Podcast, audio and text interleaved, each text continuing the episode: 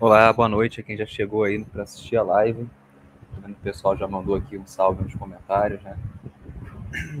Bem-vindos aí, Jean, Diego, Márcia. A gente vai dar aqui um tempinho para chegar mais gente, para a gente começar a live já com público um pouquinho maior. Enquanto isso, aproveito para dar alguns recados. É, a princípio um outro camarada participando hoje, mas houve um contratempo, então estou aqui sozinho, estou ainda abrindo as coisas para exibir aqui na tela. É até bom que dá tempo de já deixar tudo preparado. É, mas em termos aqui de recados, acho que é, o primeiro recado para dar é que a nossa intenção ao longo aqui do ano é intensificar mais o uso do canal do, do Reagrupamento Revolucionário no YouTube, né, ao longo do ano passado. A gente fez algumas lives meio passadas, adicionou também conteúdo de formação mais histórico, mais teórica, é, já tinha sido utilizado em outras ocasiões, né? a gente só subiu no canal para dar mais visibilidade, mas esse ano a gente pretende fazer um uso assim mais constante mesmo dessa ferramenta, tanto com lives quanto com, com sessões de formação aberta, né? É, para ver se a gente consegue dar uma dinâmica maior aqui para esse canal. Uh, outro recado, né, um segundo recado importante para dar Aliás, antes disso, vocês estão me ouvindo bem? Que eu estou com o ventilador ligado aqui perto? Talvez esteja um pouco barulhento demais. Se tiver, vocês me avisam que eu, eu mexo aqui na posição do microfone. É, outro recado para dar sobre a revista do Regulamento Revolucionário. Foi publicada no finalzinho do ano um número novo. Durante esse período de pandemia, a gente seguiu publicando uma série de materiais de análise, de debate dentro da esquerda mas pela impossibilidade de, de muitas atividades presenciais, a gente estava sem publicar a revista propriamente dita, né, reunindo esses materiais. Então, dada a melhoria na condição da pandemia, o retorno de manifestações, de assembleias sindicais, outras atividades presenciais, a gente retomou aí a publicação da revista no final do ano, né? então vocês podem acessar é, diretamente no site, clicando ali no, nos índices, né? Uh, para ler os arquivos online. Tem também a opção de baixar em PDF. Uh, é, ou então, tendo contato pessoal com, com, algum membro, né, vocês podem solicitar, que a gente tem sempre é, cópias impressas aí disponíveis. Uh, para quem não conhece o site do Reagrupamento Revolucionário, deixa eu botar aqui na tela para mostrar onde é que fica a revista.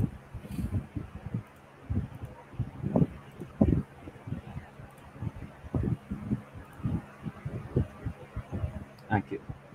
É, então, o site é bem simples, né? rr4i.org. Vocês entrando no site, o primeiro post é, é, o post dessa revista, né? Então, ela tem como matéria de capa aí uma análise da situação na América Latina, debatendo um pouco uh, essa nova onda né, de governo de colaboração de classe, o que esperar desses governos. Tem tudo a ver com nossa situação aqui no Brasil, né, dada a iminência aí da reeleição do Lula. Então, é um artigo traz um panorama internacional importante para a gente se localizar também nacionalmente, né? que o Brasil é, tem a ver com essa conjuntura toda, além de outros materiais, panfletos que a gente utilizou aí nas manifestações contra o Bolsonaro, é, debate sobre a questão climática, sobre uh, um ataque, já não é tão recente, né? mas foi no ano passado, de Israel contra o povo palestino, as manifestações em Cuba, que a gente viu no primeiro, no segundo semestre, uh, e também a Carta de Princípios do coletivo Educação Socialista, que o reagrupamento tem impulsionado é, em algumas redes de educação pública e privada espalhadas aí pelo país, junto com companheiros e companheiras independentes. Então tem aí o resumo das posições né, desse coletivo para quem é da área da educação, quem tiver curiosidade.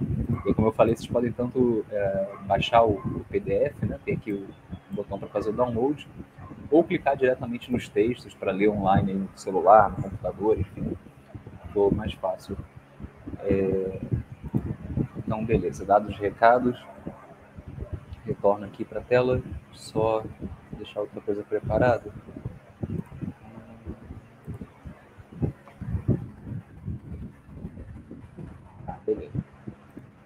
A live de hoje, como vocês já viram aí pelo título, né, é sobre os 30 anos do fim da União Soviética, que ocorreu, na verdade, em dezembro do ano passado, mais especificamente, né, formalmente, no dia 25 de dezembro, completaram os 30 anos desse evento. É, como já era final do ano, época de Natal, e tá todo mundo, não só nós, né, do, do coletivo, mas acredito que toda a militância socialista, exaustos e precisando descansar, a gente optou por fazer essa live um pouquinho mais à frente, né? É, apesar de ser um tema para a gente muito importante, né? De fazer esse balanço é, do que, que foi a União Soviética, principalmente o que, que aconteceu no seu final, né? Uh, os trotskistas, historicamente, sempre se apresentaram como os defensores mais coerentes da Revolução de Outubro da sua principal herança, que foi a União Soviética, tanto se posicionando aí contra ameaças restauracionistas, né, contra revolucionárias, quanto também se posicionando criticamente em relação ao regime stalinista, ao regime de ditadura da burocracia. É, então, para a gente é fundamental fazer esse balanço, ainda mais considerando que muitos trotskistas, a maior parte, na verdade, na época, lá em 91, teve uma posição é, péssima de apoio, de comemoração aos eventos que levaram ao final da União Soviética, ou mesmo saudaram como algo positivo, progressista, a queda é, da União Soviética, os demais regimes né, que compunham ali o chamado Bloco Soviético leste europeu, os países satélites é, da União Soviética, como Polônia, Alemanha Oriental, dentre outros. Né? É, então a gente vai falar um pouquinho disso aqui hoje, não tanto entrar nos detalhes factuais, né? Isso aí vocês acham é, bons resumos disponíveis é, em livros em português, textos, inclusive no nosso arquivo histórico, escritos à época por organizações que a gente acha que contribuíram para análise e posicionamento correto daqueles eventos. Vou mencionar alguns deles aqui ao longo da live. Mas a ideia aqui é fazer um debate mais sobre o que era a União Soviética e com a análise marxista sobre uh, aquela formação social e como que isso ajuda a explicar o que, que aconteceu ali nos anos finais, né? Por que, que Gorbachev ascendeu ao poder, por que, que foram feitas as reformas e por que, que é, essas reformas culminaram ali no colapso da União Soviética, né? Para a gente, como já diz na chamada da própria live, é uma derrota monumental, diferente do que boa parte da esquerda socialista disse na época, né? É, confundindo ali a queda da ditadura uh, como algo unilateral, progressista, ignorando os efeitos sociais nefastos da restauração do capitalismo. Eu vou enumerar depois um pouco mais à frente, em termos aí de desempregos e é, taxa de natalidade caindo, taxa de mortalidade subindo, a destruição das economias daqueles países, né, do todo o leste europeu. Uh, fora o, a onda reacionária que veio depois, né, nos anos 90, uma perda do que, que era, apesar de todos os seus muitos problemas, a União Soviética, né? um farol de esperança de que era possível um mundo diferente do capitalismo, que era possível uma outra forma de organização social. Né? É, a fim da União Soviética abre um período muito reacionário de, de comemoração por parte dos neoliberais de que o comunismo o socialismo estavam derrotados enquanto perspectiva histórica, de que não havia alternativa ao capitalismo, né? Essa, inclusive, era o bordão muito usado pela Margaret Thatcher, não há alternativa é, como se o capitalismo fosse a única forma que a humanidade pode almejar para sua organização social, né? É, e, portanto, aceitar todas as misérias e desgraças que vem junto no pacote do capitalismo, né? Então, uh, ah, para dar início aqui mesmo, né, é, acho que é importante definir o que, era a União Soviética. E aí, nosso referencial como trotskistas é a análise do Leon Trotsky. A gente acha que, por mais que tenha alguns probleminhas aqui e ali, algumas insuficiências que a gente pode é, e deve, na verdade, né, fazer a crítica, a correção, com um olhar aí de mais de 100 anos depois da Revolução Soviética, né, mais de 30 anos e alguns meses depois do fim da União Soviética, a gente certamente tem hoje um arsenal de informações muito maior que o Trotsky tinha quando estava vivo, mas ainda assim a análise que ele faz destrincha as características e também as contradições fundamentais daquela formação social. É, e é resumido num termo que, que é muito utilizado pelos trotskistas, né, de Estado operário burocratizado, Estado operário burocraticamente degenerado, que buscava apontar duas coisas essenciais, né, que como fruto da Revolução Soviética, a União Soviética era um Estado que não pertencia à burguesia, era uma formação social onde a burguesia tinha sido expropriada do poder político e econômico por uma revolução da classe trabalhadora em aliança com setores mais pauperizados, mais pobres do campesinato. Portanto, era uma sociedade diferente do capitalismo, não existia um Estado nas mãos da burguesia, mas sim um Estado proletário, ou um Estado operário, né, que se popularizou. Uh, mas, ao mesmo tempo, esse termo apontava que esse Estado não era gerido democraticamente pelos trabalhadores e suas associações, como defendia é, não só o próprio Trotsky, os trotskistas, mas Marx, Engels, Lenin, a Terceira Internacional como um todo, né, antes da sua degeneração stalinista. É, quando Marx vê a experiência da Comuna de Paris, em 1871, ele fala: Isso aqui é o modelo uh, que um Estado da classe trabalhadora vai seguir, o um modelo de gestão a partir de conselhos de base, organizado por local de moradia, local de trabalho, é, conselhos que vão eleger delegados que não vão receber mais do que o salário de um trabalhador comum, de um trabalhador qualificado, que vão ser removidos a qualquer momento por decisão das assembleias de base que os elegeram, e esses delegados vão compondo órgãos é, hierarquicamente superiores vão cuidar da gestão, da distribuição dos alimentos, da distribuição dos empregos, é, o que, vai ser prioritário produzir em determinado momento. A experiência da Comuna de Paris ela dura poucos meses, é muito breve, mas ela é muito potente ao mostrar a capacidade da classe trabalhadora de se autogovernar. Né? E aí Marx vai ser muito influenciado uh, por essa experiência, defendendo que o comunismo vai ser a livre associação dos produtores, ou seja, um governo, um regime social de autogestão proletária, né? E Lenin, no seu é, excelente Estado da Revolução, também vai defender a ideia de um Estado comuna como uma forma de autogoverno dos trabalhadores, né? como forma dos trabalhadores, após derrotarem a burguesia e tomarem o poder, é, estabelecerem o seu Estado. Os stalinistas vão frequentemente criticar os trotskistas por defender a democracia, como se fosse coisa de liberal defender a democracia. Mas, na verdade, o próprio bolchevismo tinha um projeto muito claro né, de que era o Estado que eles desejavam criar Infelizmente, as condições não permitiram, né, isolamento internacional, uma guerra civil duríssima que teve a participação de 14 nações imperialistas, devastou a vanguarda revolucionária, devastou a economia da União Soviética, estava nascendo, é, impôs aí uma, uma série de desvios de percurso, né, em relação ao que os bolcheviques queriam. Mas é muito claro esse projeto, né, de um Estado autogerido pelos trabalhadores, uma forma de democracia radical e que foi implementado de fato durante um breve período, né, até esse momento aí da invasão da Rússia pelas nações imperialistas, que é o que vai dar gás de fato à guerra civil contra o revolucionário, a gente tem bem documentado como funcionava de forma ultrademocrática aquela sociedade. Não na democracia burguesa, representativa, onde você tem os partidos totalmente deslocados da população, é, onde seus representantes não prestam contas a ninguém, né? mas pelo contrário, essa ideia do Estado comuna mesmo, das assembleias, soviets, né, que é conselhos em russo, funcionando ali como é, o pilar fundamental da gestão daquela sociedade. Tem um textinho muito legal, uh, que está disponível em português, do John Reed, né, que é bem conhecido aí pelos 10 dias que abalaram o mundo, mas ele tem um texto também de 1918, se eu não me engano, está aqui do meu lado, deixa eu até conferir a data é, é, de outubro de 1918, chamado Soviets em Ação, ou também, dependendo da tradução, Como Funcionam os Soviets, que é um testemunho muito bom né, dessa forma de gestão do Estado comuna, de como que você tinha assembleias em vários locais, essas assembleias elegiam os representantes para os órgãos governamentais em várias instâncias, né, no bairro, na cidade, no distrito, no que seria o equivalente russo ao município, ao governo estadual, até chegar de fato no governo geral é, da Rússia, né? Uh, dentre outros materiais historiadores, Alexander Rabinovich, é, dentre outros aí que estudaram a fundo os primeiros anos da Revolução Bolchevique, como funcionava o governo revolucionário, né, é, um bom relato dessa democracia de base radical proletária. E se a gente faz uma análise básica né, do que, que se propõe uma sociedade pós-revolução, é, ao socializar os meios de produção, não tem outra forma de gerir esses meios de produção que não envolvendo os próprios trabalhadores, né?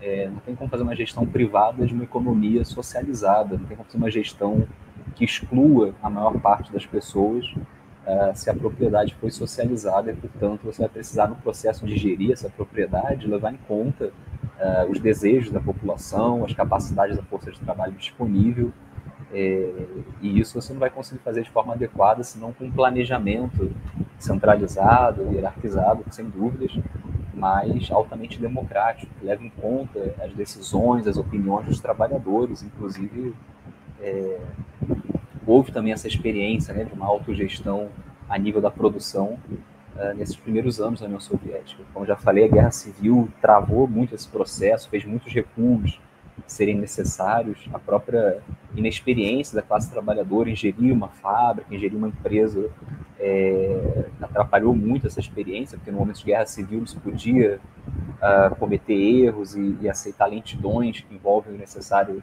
debate, processo democrático da política, né? Então, a verticalização, a centralização excessivas começaram inicialmente como uma resposta ali é, a essas condições de isolamento, de necessidade de militarização para autodefesa da revolução, mas acabaram virando um dogma na mão de alguns setores do partido que estavam se beneficiando materialmente desse processo, né, ganhando privilégios com seus cargos, melhores condições de vida, é, vendo ali a possibilidade de um conforto muito maior, e passaram então a defender como modelo né, a centralização, a verticalização extremas. E daí tem todo um processo, vai dar para debater aqui em detalhes, mas tem material sobre isso né, no nosso canal, é, inclusive gravado por mim, né, de o que, que houve com a União Soviética nos seus primeiros anos. Mas ali nos anos 20 começa um processo de degeneração burocrática muito intenso, que vai culminar numa ditadura brutal, que vai perseguir os próprios revolucionários, vai executar muitos deles, e daí a noção de um Estado operário que é degenerado burocraticamente, né, que é gerido por uma burocracia que se autonomizou em relação à classe trabalhadora que fez a revolução. A classe trabalhadora vive sob o jugo burocrático, né, sob a ditadura dessa burocracia, que quer defender seus privilégios atrelados ali à propriedade socializada e por isso impede os trabalhadores de participarem ativamente da gestão, impede o retorno daquela experiência de, uma, de um Estado comuna, de uma livre associação dos trabalhadores, como era o projeto do marxismo, do bolchevismo originalmente. E aí, para dar um caráter mais preciso também, esse termo né, de caracterização da União Soviética, de outras formações sociais similares que vão surgir após a Segunda Guerra Mundial, na China, Iugoslávia, é, Coreia, Vietnã, Cuba, etc.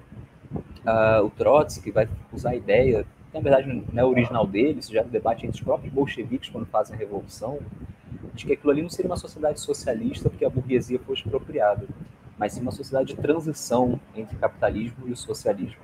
Uma sociedade que iria mesclar ainda é, elementos do novo, né, da promessa de um futuro socialista, com a propriedade socializada, com a distribuição das riquezas grande parte em favor dos próprios trabalhadores e não mais da acumulação de proprietários privados. Uh, mas ao mesmo tempo vai manter elementos ainda do velho, da sociedade capitalista. A desigualdade social não vai desaparecer, uma série de preconceitos ideológicos vão desaparecer facilmente, é, principalmente numa situação de isolamento internacional, a qual a União Soviética é submetida durante toda a sua existência, né? ainda que é um pouco aliviada no pós-guerra com o surgimento de outros estados operários, é, nunca atingiu os centros do capitalismo mundial a revolução. Né? Então, o isolamento da União Soviética impunha a ela essa dificuldade de transitar de concluir de fato a transição ao socialismo.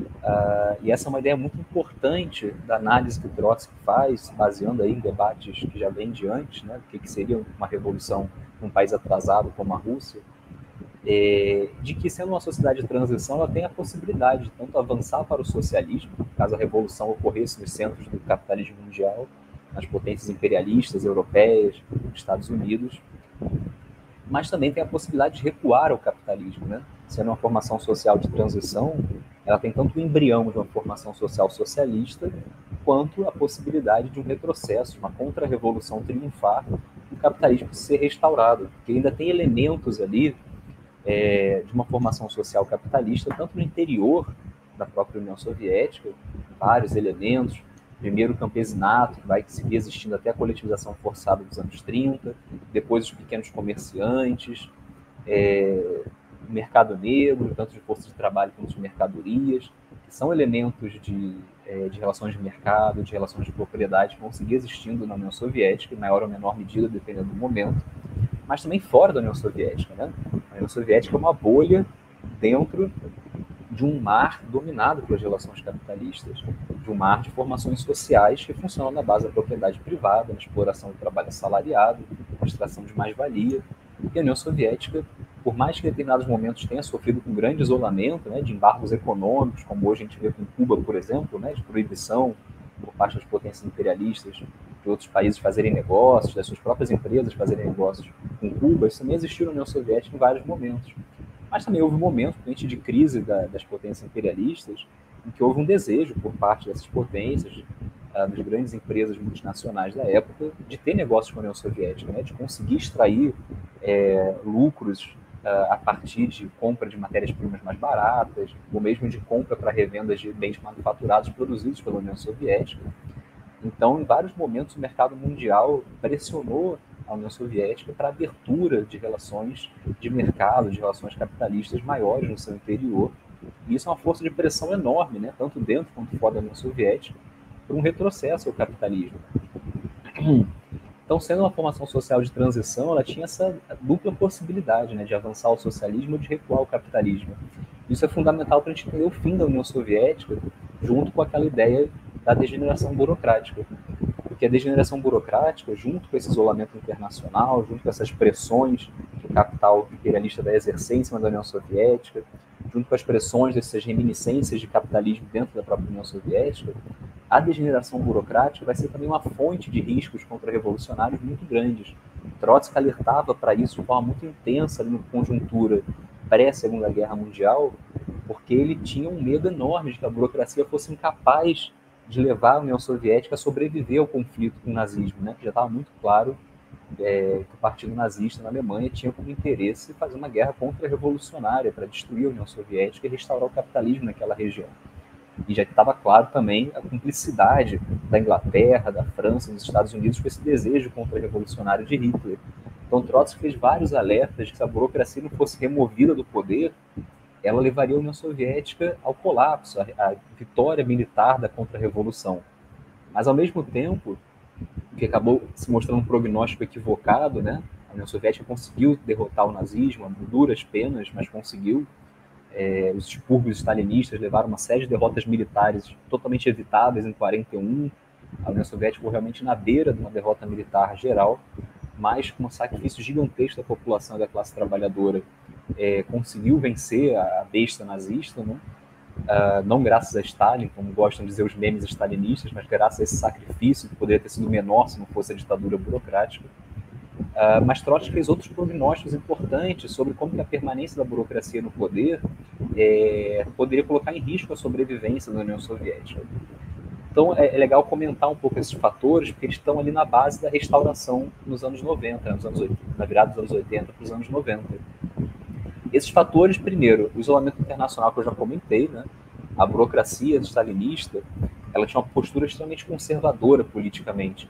Por mais que ela tenha dado um, uma, uma é, promovido uma mudança social gigantesca com a expropriação dos proprietários privados no campo através da coletivização forçada, mas que ela tenha transformado radicalmente o país com a industrialização acelerada, essas foram medidas adotadas ali quando já estava na beira do precipício. Né? A oposição de esquerda da qual Trotsky era um importante líder, vai existir ali nos anos 20, início dos anos 30 na União Soviética, ela dizia o tempo inteiro que era necessário começar um curso de industrialização nas cidades, de socialização do campo, para evitar uma crise econômica, um colapso da economia soviética. A burocracia passa a boa parte dos anos 20 ignorando esses alertas, cedendo cada vez mais terrenos para os proprietários privados que a NEP tinha criado, é, e quando o país está na beira realmente do colapso, de uma falta de alimentação generalizada, que os proprietários privados estavam retendo sua produção para especular com o preço dos alimentos, é quando a burocracia stalinista resolve expropriar brutalmente os camponeses, não apenas os grandes, mas também os pequenos, é, com os métodos que a gente conhece de quase uma guerra civil contra o campesinato. Né? É, então era uma, um, grupo social conservador que evitava grandes mudanças, grandes abalos, até que eles fossem realmente essenciais para a sua própria sobrevivência. Né? Adiava o tempo inteiro tomadas de decisões que pudessem causar abalos políticos e sociais, e só as tomava quando já era ali uh, realmente uma questão de vida ou morte para ela própria. Né? Uh, isso a gente vê em outros elementos também, como principalmente na expansão da Revolução Internacional que esse grupo queria evitar essa, essa, camada de gestores privilegiados, autonomizados em relação à população, queria evitar a todo custo novas revoluções e conviver pacificamente com o imperialismo. Muita gente atribui, inclusive stalinistas de mais linha dura, né, atribuem a ideia de coexistência pacífica com o imperialismo ao Khrushchev, mas a linha do Stalin também era essa, né? Porque a gente não está falando aqui de pessoas, de lideranças individuais que tinham suas ideias e mandavam ou desmandavam na União Soviética. A gente está falando de representações políticas desse grupo social que é a burocracia. Por mais que Stalin certamente tenha estabelecido uma ditadura pessoal, ganhado grande margem de manobra individual enquanto governante, ainda assim ele, em última instância, respondia aos interesses sociais desse grupo que era a burocracia. E ele também vai falar em vários momentos que a União Soviética não é uma ameaça é, ao mundo capitalista, que é necessária uma convivência entre as grandes potências capitalistas de um lado e a União Soviética de outro, e vai sabotar ativamente, é, como liderança política dessa burocracia, experiências revolucionárias, como a Revolução Espanhola de 36, a Revolução Chinesa de 25, é, dentre outras situações um pouco mais embrionárias, como a greve geral inglesa de 26, o tempo inteiro os interesses de coexistência pacífica, de evitar apresentar a União Soviética como uma ameaça e, portanto, evitar novas invasões contra-revolucionárias, como lá de 1918 até 1921, é, move essa burocracia a atrair processos e aprofundar o isolamento internacional da União Soviética. Né? E Trotsky vai alertar, se continuar assim, com revoluções sendo traídas, sabotadas, a União Soviética não vai sobreviver. Não tem como ela chegar ao socialismo isoladamente, pelo contrário. Isoladamente, ela vai sofrer cada vez mais riscos de uma ameaça contra-revolucionária vinda de fora, como ele alertou principalmente a ameaça nazista, né, que era a principal ali da época, é, e tinha esse grande risco realmente dela destruir a União Soviética. Mas há outros elementos ainda, né? Retomando o que eu falei lá no início, uma propriedade socializada não pode ser gerida adequadamente, sem ser também através de uma gestão socializada, é, Trotsky alertava o seguinte: ó, a burocracia ela pode estar aos trancos e barrancos, levando a grandes saltos na economia soviética. Mas naquele momento ali que ele está falando isso, né, da virada dos anos 20 para os anos 30, até meados dos anos 30, né, é, o que a União Soviética está fazendo é principalmente importando tecnologias já inventadas em outros países e implementando elas em larga escala. Está fazendo ali uma, um desenvolvimento chamado de extensivo, ou seja, criando um monte de fábrica nova, criando cidades inteiras, lugares que antes eram só campos ermos, né? gerando uma população urbana e proletária muito maior do que existia até então, e não exatamente inovando, criando é, novas tecnologias, desenvolvendo as forças produtivas nesse sentido qualitativo. O Trotsky alertava, a ditadura da burocracia ela impede a criatividade, ela impede o espírito crítico necessário para o desenvolvimento da ciência, além de impedir também a gestão adequada das formas de produção socializadas em algum momento, essa ditadura da burocracia vai se tornar um freio ao desenvolvimento das forças produtivas, por essa inadequação desse regime ditatorial numa sociedade com uma forma de produção socializada. Então, lá no Revolução Traída, né, que é o livro principal que o Trotsky analisa, que é a União Soviética, ele já acende essa alerta vermelho de que, olha, por mais que a burocracia esteja dando um salto enorme na economia agora, em algum momento ela vai se tornar cada vez mais um freio a esse desenvolvimento. Vai criar desequilíbrios cada vez maiores, desperdícios cada vez maiores, e principalmente, por ser uma ditadura brutal, hipercentralizada, hiperverticalizada, vai impedir o necessário espírito crítico para o desenvolvimento científico, tecnológico. A gente já vai retomar essa ideia que é muito importante para entender é, as reformas do Gorbachev lá nos anos 80. Um outro elemento importante também é que essa burocracia era uma casta parasitária. Já, já falei né, que ela vivia de privilégios ligados aos seus cargos e da sobre, do sobreproduto gerado pelo trabalho coletivo, que uma parte pequena, mas muito significativa ainda, uh, era revertido nesses privilégios. Né? Quando a gente fala de privilégio, a gente está falando de quê? De lojas especiais que apenas pessoas com cargos elevados podiam acessar, lojas onde você vai achar carne fresca, manteiga, outros itens de qualidade, materiais importados de consumo enquanto que numa parte da população você vai ter lojas onde não vão ter esses itens, eles vão estar em escassez frequente, vai ter grandes filas para obter esses materiais de melhor qualidade, de alimentação, de vestimenta, etc. Uh, ah, salários que vão garantir uma condição de vida muito maior, acesso para os seus filhos a universidades e escolas de melhor qualidade, acesso a moradias de melhor qualidade, casas de veraneio, automóveis, esses privilégios materiais atrelados aos cargos são também uma, uh, um peso importante na economia soviética, principalmente em momentos mais críticos, é, em que ela passa por dificuldade. Né? Você tem essa grande camada social de gestores altamente privilegiados, pressionando o tempo inteiro uh, o que é produzido, o que é gerado, né? É, é um elemento também importante para entender o desgaste da economia soviética uh, ao longo aí do pós-guerra dos anos 60, principalmente em diante, que está na base das reformas adotadas pelo Gorbachev, que, por sua vez, tem muito a ver com o processo de colapso. Né? É... Mas aí, essa ideia de que a burocracia é uma casta parasitária tem ainda um último elemento importante que o Trotsky destaca, do risco contra-revolucionário que ela representa. Ela representa o risco contra-revolucionário, a gente já mencionou, é... por perpetuar e aprofundar o isolamento internacional da União Soviética, portanto, deixar é, ela subordinada ao mercado mundial, ela cercada de nações imperialistas hostis e com grande capacidade militar. O outro elemento também, ela em algum momento se tornaria um freio ao desenvolvimento das forças produtivas. Eu já vou botar um gráfico aqui que prova que isso realmente era um prognóstico acertado do Trotsky. A própria burocracia começa a se preocupar com essa questão já nos anos 50. E o terceiro elemento, muito importante, é que essa burocracia tinha os seus privilégios atrelados aos seus cargos. Um burocrata que caía em desgraça com seus pares porque teve uma posição errada, porque levou algum erro é, no seu cargo que causou transtornos, instabilidades, essa pessoa era excluída ali do, desse grupo VIP né, de privilegiados e voltava a ser um trabalhador comum.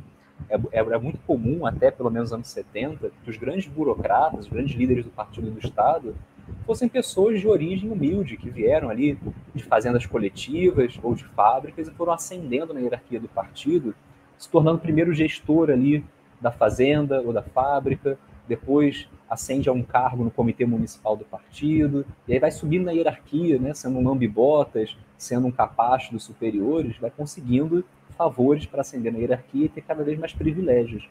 Mas esses privilégios podem ser perdidos tão facilmente quanto foram adquiridos porque eles não são frutos de uma propriedade privada, né, como o burguês, que pode inclusive ir à falência, mas vai ter recurso suficiente para seguir tendo uma boa vida, né? Vê aí, para quem é do Rio de Janeiro principalmente, como eu, né, o Bike Batista, o cara foi à falência, mas segue tendo uma vida completamente diferente da vida de um trabalhador comum. Uma vida baseada ainda em ele ter propriedades, em ter empresas menores que garantem, é, a partir dessa propriedade privada, que ele consiga uh, seguir mantendo um padrão de vida elevado, diferente do burocrata, que vai voltar a ser um mero trabalhador, um mero cidadão comum, se cair em desgraça e, claro, se sobreviver, né? Porque tem todo um período na União Soviética em que a própria burocracia vai se comendo internamente, se matando internamente nos seus conflitos ali. É... Mas aí o que o Trotsky vai destacar é o seguinte: por não ter estabilidade nos seus privilégios, os seus privilégios não estarem atrelados a nenhum direito estabelecido por lei, é, que possa ser inclusive perpetuado para seus filhos, né, para seus herdeiros, uh, já que não existe herança na lei soviética, é, a burocracia, ou pelo menos alguns setores dela que tendem a ser mais instáveis, principalmente os gestores de fábrica, que vão ter ali privilégios muito diretamente ligados à, à gestão da economia, uh, mas podem perder esses privilégios facilmente, que vem o tempo inteiro uh, a gestão sendo atrapalhada por decisões estúpidas vindo dos seus superiores, essas camadas vão ter pressão contínua para deixarem de ser meros gestores e garantirem maior estabilidade na vida, se tornando proprietários. Para eles, não vai bastar viver essa vida estável, ainda que privilegiada. Tendo principalmente, a partir de um contato maior com o Ocidente, o que, que um pequeno burguês, ou mesmo um burguês, pode ter no Ocidente, eles vão ficar embasbacados e querer cada vez mais ter aquilo também para eles, e não mais viver essa vida é, de incertezas ainda que de certezas muito privilegiadas. Então a burocracia ela é também um risco contra-revolucionário, no sentido de que pelo menos uma camada dela tem um interesse material latente de se tornar uma proprietária, portanto de restaurar relações de propriedade capitalista. Isso também é fundamental para entender o colapso da União Soviética lá na frente, porque quem levou a restauração, já dando um spoiler aqui, né, do que a gente vai debater já já, foi principalmente a própria burocracia. Tem países onde a burocracia stalinista, lá no leste europeu, foi quem encabeçou de forma muito direta o processo de restauração para se estabelecer enquanto proprietários privados. Na própria Rússia, se a gente pega hoje os principais barões empresariais da Rússia, a maior parte deles eram burocratas, eram gestores de fábrica, eram lideranças de algum comitê estadual ou municipal do Partido Comunista portanto, eram membros ali da burocracia stalinista, né? Essa camada que expropriou politicamente a classe trabalhadora lá nos anos 20 e manteve essa expropriação até o fim como forma de garantir os seus privilégios, que obviamente seriam perdidos se a classe trabalhadora estabelecesse uma autogestão, que é fazer uma limpa nesse corpo burocrático, em grande parte desnecessário, caso houvesse uma gestão democrática, é, menos centralizada, menos verticalizada uh, do sistema político e econômico da União Soviética alguns desses elementos que o Trotsky vai alertar lá nos anos 30, eles são um pouco amaciados, digamos assim, no pós-segunda guerra, já que o isolamento internacional da União Soviética ele vai ser reduzido parcialmente com a sua expansão pelo leste europeu, com a criação ali do chamado bloco soviético, uh, ainda que a Iugoslávia vai ter uma posição independente, a maior parte dos países ali vão estar diretamente subordinados, política e economicamente, à União Soviética. Uh, seus governos vão ser meros fantoches durante uma parte do tempo do governo da União Soviética.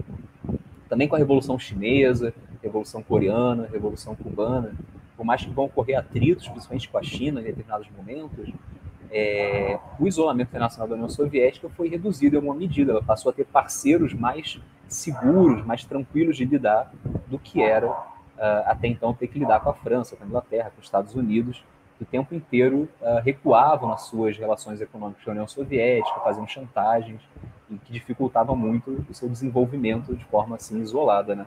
Mas ainda assim, essa ruptura parcial do isolamento não basta para a União Soviética chegar ao socialismo.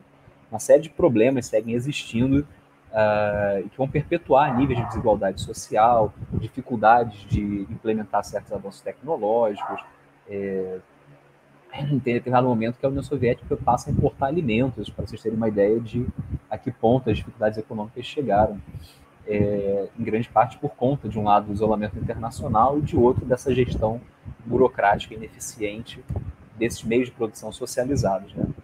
E como mencionei, a própria burocracia, ela está atenta a isso, né? ela percebe esses problemas de desequilíbrio na economia soviética que vão se fazendo presente, principalmente após é, a Segunda Guerra Mundial. Eu vou mostrar um gráfico aqui para vocês que dá para visualizar bem isso, né? É, e esse gráfico é importantíssimo porque a consciência por parte da burocracia de que a gestão hipercentralizada, hiperverticalizada estava gerando problemas para o seu desenvolvimento, é o que está na base das mudanças que vão ser tentadas antes mesmo do Gorbachev é, e que o próprio Gorbachev vai assumir depois como seu principal projeto, né, sua principal bandeira ao chegar ao comando do partido do Estado.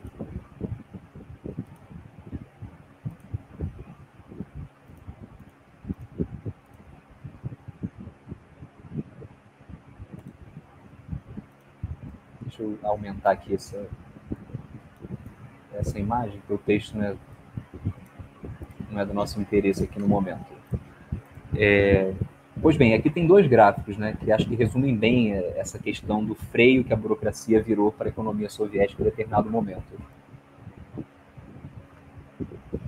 Esse gráfico da, da esquerda, né, azulzinho, ele é o produto nacional líquido soviético entre 1932 e 1990.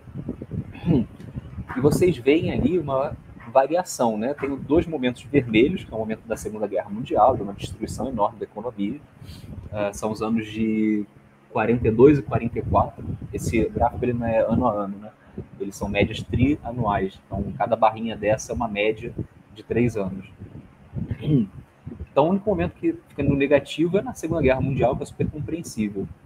Depois da Segunda Guerra Mundial, a gente vê um pico gigantesco, né, que é um processo de reconstrução da economia que havia sido devastada, até chegar nos patamares é, de, de, subida da economia de três em três anos, equivalente ao pré-guerra, mas depois é uma queda contínua, né? Por mais que os índices se mantenham muito elevados, e até em comparação com os países imperialistas, uh, a gente tem ali um processo de queda ano a ano, até que chega lá no final da, já da, dos anos 80, bem pequenininho, né, se comparado ao que já foi um dia a capacidade de crescimento da economia soviética.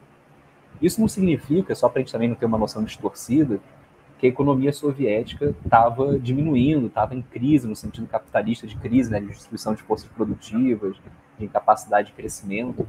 O gráfico na esquerda, perdão, o gráfico na direita, só essa linha preta, né, é o produto nacional bruto da União Soviética para um período próximo ali, né, de 1940 até 92.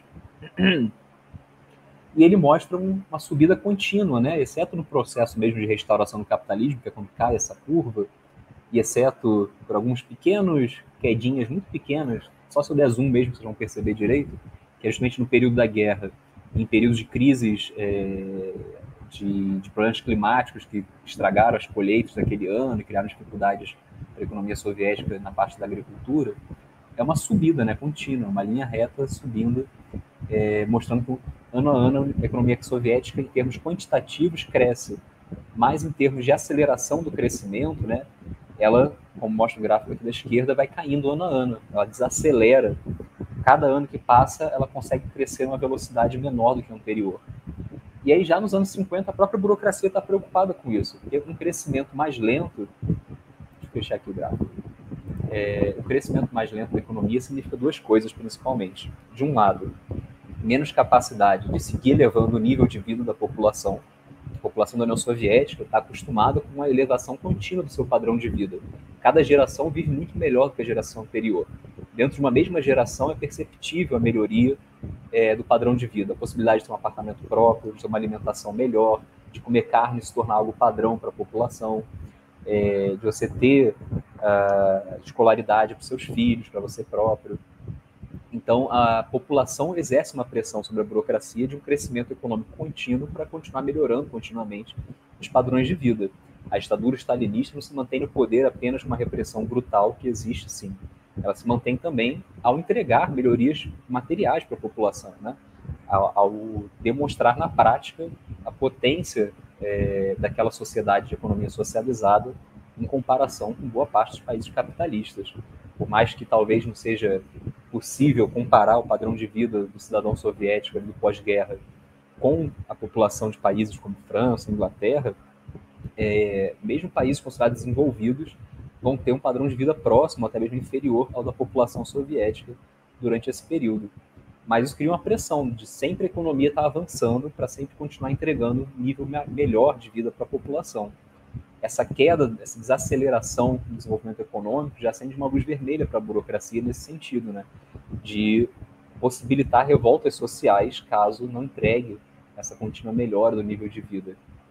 E, de fato, a gente vai ter algumas explosões sociais uh, nos anos 50, início dos anos 60, muito vinculadas, por exemplo, à necessidade de aumentar preço de alimentos. Né? Tem inclusive um filme recente, acho que do ano passado, retrasado, chamado Camaradas, que é financiado pelo governo russo, que a gente sabe que produz uma imagem muito negativa da União Soviética e da Revolução Russa, né? exceto na questão de tratar ali a grandiosidade, ter mantido o território do Império Russo e tal, uh, mas cria uma imagem muito negativa do comunismo, do socialismo. Mas mesmo com esse financiamento, é um filme muito interessante, porque mostra como que em 1961 ou 62, se não me engano, uma tentativa de aumentar os preços gera uma revolta da população em uma grande cidade fabril, uh, Novotcheskarsk, e essa revolta ela foi muito abafada na época, mas teve uma influência importante na queda do Khrushchev, né, que é removido atrás de um golpe no Politburo, uh, não só por isso, mas por outros erros que ele vinha cometendo aos olhos da burocracia. É e acende o alerta de que é necessário certas mudanças, né? Porque se aumentar o preço já causou uma revolta num grande polo fabril, imagina outras situações que seja necessário você atacar em alguma medida o nível de vida da população, uh, o que, que pode significar para a perpetuação dessa burocracia no poder, né? Acende o alerta dos riscos dessa burocracia perder o poder. Uh, então tem essa pressão de manter uma contínua desenvolvimento, né? Aceleração contínua do desenvolvimento da economia soviética de um lado, e também a questão do inimigo externo, né? Por mais que a burocracia busque uma convivência pacífica com o imperialismo, ela não é tola de achar que essa convivência vai ser feita na base de acordos diplomáticos, na base de é, cordialidade, flores. Ela é feita na base de potência militar, né? Então, a militarização da União Soviética é, em grande parte, uma resposta ao seu isolamento internacional, inevitável. Muitas das decisões brutais da, da, da ditadura da burocracia são tomadas em relação a isso, né? Quando Stalin decide, uh, já ali na beira do precipício, socializar uh, a economia agrária e acelerar brutalmente o desenvolvimento da indústria, ele deixa claro, né?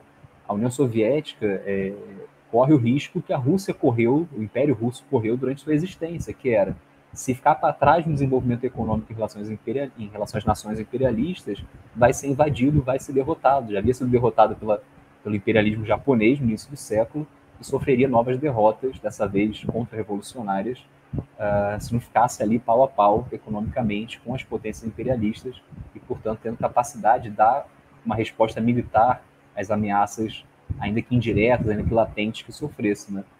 Então, para a burocracia também era fundamental manter a economia acelerada, se desenvolvendo sempre a níveis muito elevados, para poder garantir uma indústria bélica potente. Uh, inclusive, a área que melhor funcionava da economia soviética era a área militar, né?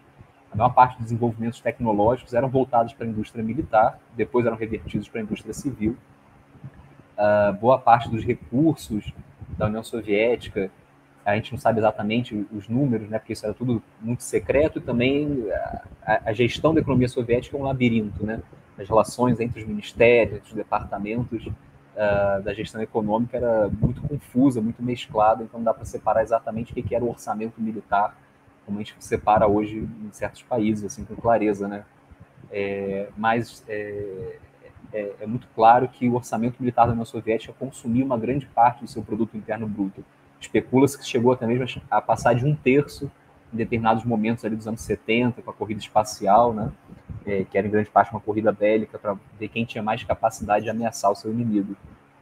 Então, é, essa queda da capacidade de desenvolvimento da economia soviética, essa desaceleração que a gente vê ali no gráfico, uh, acende um alerta para a burocracia, de que seu sistema de gestão da economia está se tornando um freio, aquilo que o Trotsky já tinha alertado em 36, né? A gestão hipercentralizada, hiperverticalizada, uh, onde um departamento, um ministério não conversa com o outro, onde tudo é decidido na cúpula, de cima para baixo, estava se mostrando um problema duplo para a burocracia, né? Uma possibilidade de gerar revoltas sociais, caso não conseguisse entregar níveis elevados de qualidade de vida para a população, e uma possibilidade de ficar é, em disparidade militar e tecnológica com seus inimigos imperialistas é, e, portanto, sofrer novas tentativas de invasão ou novas ameaças que colocassem essas invasões aí em cima da mesa. Então, já em 50, 60, 70, a burocracia vai tentar fazer reformas para flexibilizar a sua gestão, para fazer é, uma gestão menos centralizada, menos verticalizada, que leve mais em conta as necessidades sociais da população. Vão introduzir, por exemplo, pesquisas de opinião para saber que itens são mais desejados pela população, quais itens são menos desejados, para não produzir certos itens em excesso, desperdiçar recursos, e não produzir certos itens é, de forma escassa e gerar uh, rebeldia por parte da população por não ter satisfeito seus interesses. Né?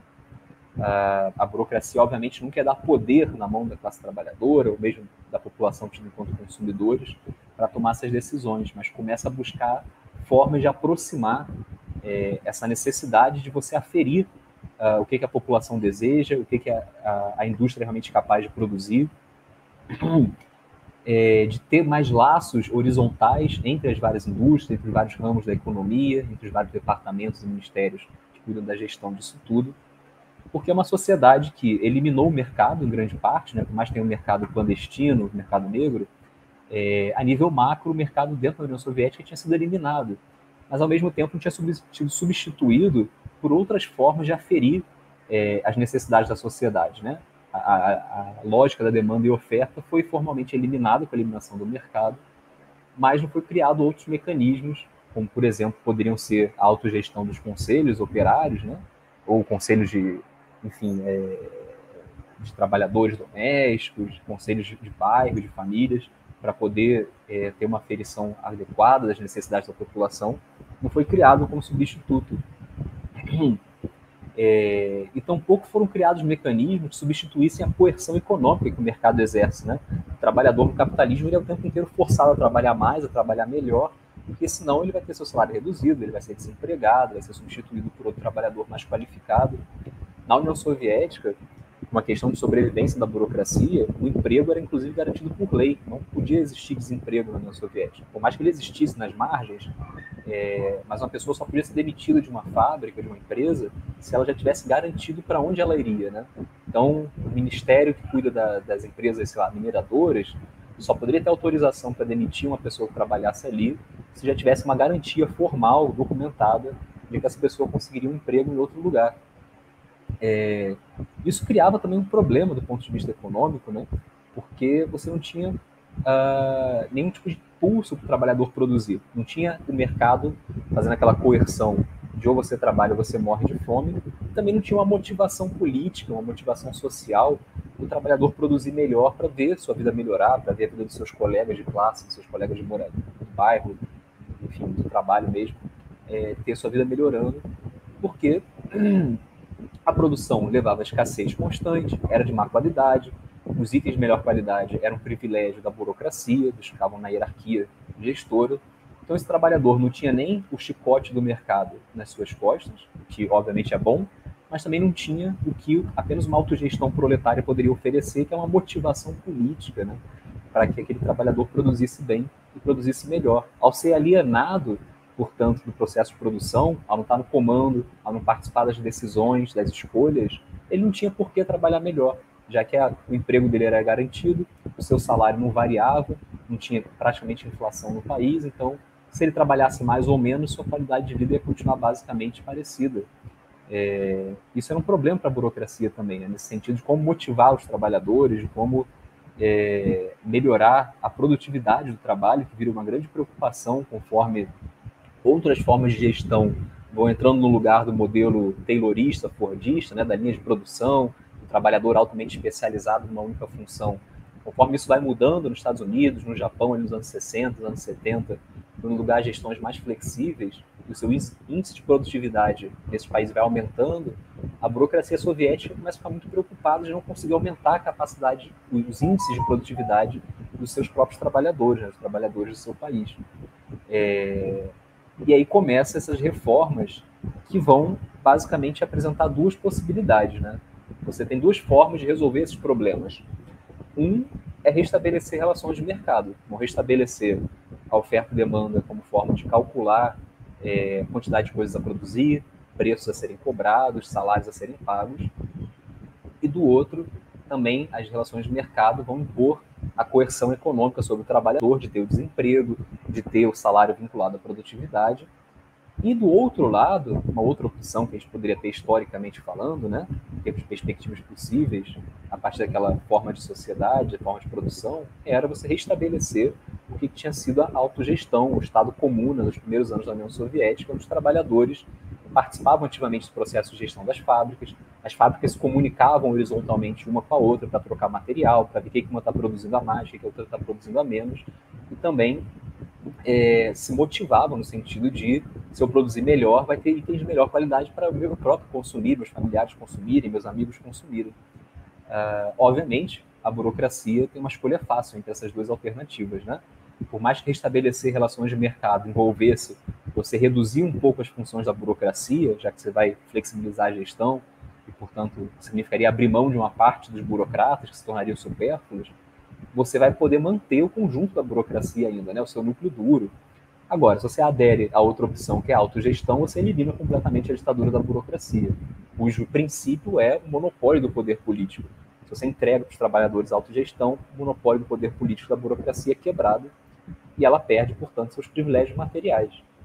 É, inclusive, isso não é mero debate especulativo, mero debate é, baseado enfim, em leituras teóricas. Né? Os processos que a gente tem de rebeliões, revoltas, greves, sejam grandes ou pequenas, regionais ou localizadas, ao longo da história da União Soviética e dos outros estados operários, constantemente pautam justamente essas questões, os trabalhadores querendo participar da gestão das empresas, participar do processo de escolha, de decisão de como realizar a produção e também demandando o fim dos privilégios da burocracia. Né? Qualquer um desses grandes eventos ou pequenos eventos que a gente tem de confronto entre a classe trabalhadora e a burocracia na União Soviética e outros países que viveram um processo semelhante de transformação social econômica, é, aparecem essas demandas, né? E, obviamente, a burocracia nunca atendeu essas demandas, porque seria cometer suicídio enquanto grupo social é, permitir a autogestão, ainda que a nível local, né? É, muito se fala às vezes a Iugoslávia como uma economia de autogestão, mas não, a Iugoslávia tinha conselhos que tentavam dar uma motivação e tentavam dar um nível de participação aos trabalhadores na gestão local dentro das fábricas, mas era algo muito limitado, muito tutelado e principalmente o tempo inteiro vigiado para não se expandir e não se tornar um exemplo para a autogestão da política, do Estado, do poder de fato. É, na, União, na Iugoslávia, assim como na União Soviética, existia uma ditadura da burocracia, ainda que num nível de repressão, de vigilância menores, e ainda que na economia a burocracia iugoslava muito cedo tenha entendido que fazer uma gestão hipercentralizada hiperverticalizada seria um problema. A União Soviética, quando a burocracia percebe e aceita que isso é um problema para si própria, para sua própria sobrevivência, já é um pouco tarde demais no sentido de já ter um corpo burocrático gigantesco, monstruoso, que vai lutar ativamente, vai resistir ativamente contra mudanças é, que flexibilizem a gestão e portanto, possam prejudicar os seus interesses. Né? Então, ao longo dos anos 50, dos anos 60, dos anos 70, a gente tem várias tentativas de reforma de flexibilizar a nível muito pequeno é, e restabelecer em alguma medida mecanismos de mercado na gestão econômica, mas que vão ser o tempo inteiro sabotados pela burocracia naqueles seus setores que perderiam suas funções, perderiam seus privilégios se essa flexibilização fosse adiante. Então, Khrushchev vai fazer experimentos nesse sentido, é, Andropov, que, que é quem vem antes de Gorbachev, é de certa forma um professor do Gorbachev, vai fazer também tentativas de reforma nesse sentido. É, o Chernenko, que sucede ao Andropov, por mais que ele bloqueie um pouco essas medidas, ele vai manter algumas ainda em curso a nível de experimentação.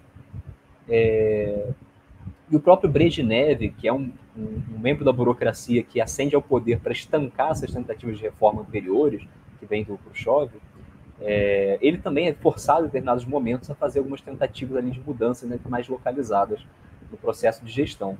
Brezhnev, inclusive, ele ascende ao poder é, apoiado uma ala da burocracia que quer acabar com essas tentativas de reforma e ele vai estabelecer a chamada política da estabilidade dos quadros, que é, você já é um burocrata, você vai continuar sendo pro resto da sua vida, você não vai perder o seu cargo, você não vai ter reformas aí ameaçando o seu futuro. Isso vai gerar, já lá nos anos 70, anos 80, a chamada gerontocracia, burocratas muito velhos, né? Uh, tanto a nível da liderança partidária quanto a nível da gestão estatal, uh, quadros muito envelhecidos, muito conservadores, e uma tecnocracia jovem que está se formando nas universidades, nos institutos politécnicos, que está fazendo intercâmbios no exterior, vendo as novas formas de gestão nos Estados Unidos, no Canadá, na Europa, começa a se confrontar com essa gerontocracia, dizendo: olha só, vocês vão afundar o país se não aceitarem que é necessário flexibilizar a gestão. É daí que vem o Gorbachev. Gorbachev e seus assessores, né, que vão ascender ao poder é, muito com essa missão de reformar o regime, de reformar principalmente o sistema de gestão da economia, para reverter essa queda contínua das taxas de crescimento, é, ele é um cara da tecnocracia, ele é um cara que é parte de uma nova geração de burocratas que não vão ascender é, do chão da fábrica, que não vão ascender ali do líder do sindicato local. É gente que é formada em engenharia, ou que vai ter cursos técnicos, várias qualificações é, para pensar a, a, produção e a gestão, e que estão muito alarmados com essa situação né, de uh, envelhecimento dos quadros por um lado e de estancamento cada vez maior da capacidade de crescimento da economia por outro. Então, esses caras, né, de quem o Gorbachev vai se cercar, uh, eles ascendem ao poder com essa missão de ajeitar esse problema que a própria burocracia está causando pela sua existência, né, de atravancar o desenvolvimento da União Soviética. E aí o Gorbachev ele vai inicialmente fazer reformas muito parecidas com as reformas anteriores, de tentar criar alguns canais de comunicação horizontais entre os ministérios. É, é, é bom mencionar aqui, falando dos ministérios, né? é bom mencionar que a União Soviética tinha Ministério da Mineração, Ministério da Energia Elétrica, Ministério da Siderurgia. Cada ramo da economia tinha seu próprio ministério com um corpo gigantesco de gestão é, que ia se destrinchando né, do topo para baixo como uma pirâmide Uh, e era muito difícil a articulação entre esses vários ministérios. Né? Então, uma das principais coisas que o Gorbachev vai tentar fazer é estabelecer canais de comunicação entre eles, entre esses vários setores, uh, para flexibilizar um pouco essa gestão que dependia de tudo subir até o topo da cadeia, para só lá no topo haver comunicação, depois as coisas irem descendo para serem implementadas. Vai tentar restabelecer também a disciplina porque é um momento já que a disciplina laboral da União Soviética tinha ido para o espaço. A quantidade de pessoas que faltavam no trabalho, a quantidade de pessoas que rotacionavam de emprego com frequência, não paravam no emprego, era enorme, vinha causando um problema para a produtividade do trabalho muito grave. A União Soviética chegou a ficar com a produtividade do trabalho acima de algumas potências imperialistas, como o Japão, por exemplo, ah, até o início dos anos 70, e depois já estava perdendo essa corrida ah, nessa época dos anos 80. Então, Gorbachev vai implementar uma série de medidas de disciplina do trabalho, que vão envolver, por exemplo, batidas policiais frequentes nos bares para levar os trabalhadores para a fábrica, é, punições mais severas para quem estivesse faltando o tempo inteiro, maiores restrições para rotacionar de uma empresa para outra. Uh, junto com isso, né, com essa medida repressiva é, para tentar aumentar a produtividade do trabalho, o Gorbachev vai também propor a ideia de uma aceleração é, da economia. E para acelerar a economia, ele vai propor principalmente implementação de tecnologia de ponta, maior investimento na área de pesquisa e desenvolvimento tecnológico. Isso tudo é tentado nos seus primeiros anos de governo sem muito sucesso, porque, mais uma vez, aquelas medidas que vão, de alguma forma, afetar os interesses da burocracia, de algum setor da burocracia, é, vão ser sabotadas ativamente. Então, por exemplo, determinadas medidas que vão ser adotadas para é, estimular a produtividade do trabalho, como permitir certos aumentos de salário para estimular a produtividade, vão levar a aumentos generalizados de trabalhos. Os gestores das fábricas não vão querer se dispor com seus trabalhadores e perder os seus cargos, né, caso tenha uma rebelião na fábrica, coisa do tipo. Então, eles vão ceder os aumentos que são permitidos é, e, ao mesmo tempo, eles vão sabotar o aumento da produtividade, porque a lógica que funcionava na União Soviética, em muitos estados operários, com esse planejamento hipercentralizado, era o seguinte: a sua capacidade de produção era medida pelo que você conseguiu produzir em um ano. Então, se uma fábrica de parafusos produziu, sei lá, 10 mil parafusos em um ano, no ano seguinte ela era estimulada por várias amarras e pressões a produzir mais do que esse patamar. Então, muitas vezes as empresas tinham capacidade de produzir mais do que elas estavam de fato produzindo, simplesmente para evitar é, serem cobradas a irem além daquilo no ano seguinte. Né? Então, quando Gorbachev cria medidas que flexibilizam a gestão, que dão mais poder aos gestores, só piora a situação, porque esses gestores seguem sendo burocratas autonomizados, privilegiados, sem nenhum compromisso de fato com os trabalhadores é, daquelas empresas, daquelas fábricas. Então, eles vão agir na lógica conservadora, parasitária de toda a burocracia, né? Que não vai ser visando aumentar a produtividade de trabalho, aumentar a produção bruta daquelas empresas, mas sim é, resguardar sua capacidade, seus privilégios, aumentar seus próprios bônus salariais e por aí vai. Então, uh, todas essas medidas né, que a gente conhece historicamente como perestroika, de reforma do sistema de gestão da economia, aliás, perestroika significa algo próximo disso, traduzindo do russo, né, algo como reestruturação, redesenho, reconfiguração, é, em determinado momento da gestão do Gorbachev, vão passar a ser acompanhadas de medidas de reforma política, porque com, a, com base nos seus primeiros anos de gestão e também com as tentativas anteriores de reforma, por Khrushchev, por Andropov, já estava claro que você tinha que enfrentar em alguma medida o conservadorismo de certos setores da burocracia para você poder implementar mudanças, ainda que pequenas, mas que afetariam as condições de vida de certos setores dessa burocracia. Então, Gorbachev passa a apostar cada vez mais em fazer mudanças no sistema político da União Soviética para tirar um pouco o poder de certos setores da, burocra da burocracia. E aí vem a ideia de glasnost, de transparência, traduzindo é, mais ou menos para português. Uh, nesse contexto seria principalmente isso, né? transparência, a contabilidade, a prestar contas né, nesse sentido, uh, que é uma tentativa de mobilizar setores da população de forma muito tutelada, muito controlada, contra esse conservadorismo. De dizer, olha, chega, não dá mais para sabotar as tentativas de reforma, senão isso aqui vai afundar. A gente precisa é, mudar o sistema de gestão, ainda que uh, não radicalmente. E se para fazer isso é necessário confrontar setores internos da própria burocracia, então que seja. Essa é a decisão que é tomada pelo grupo ali que está em torno do Gorbachev nos anos 80. Daí vem as reformas políticas, que vão flexibilizar também o sistema de gestão política, né?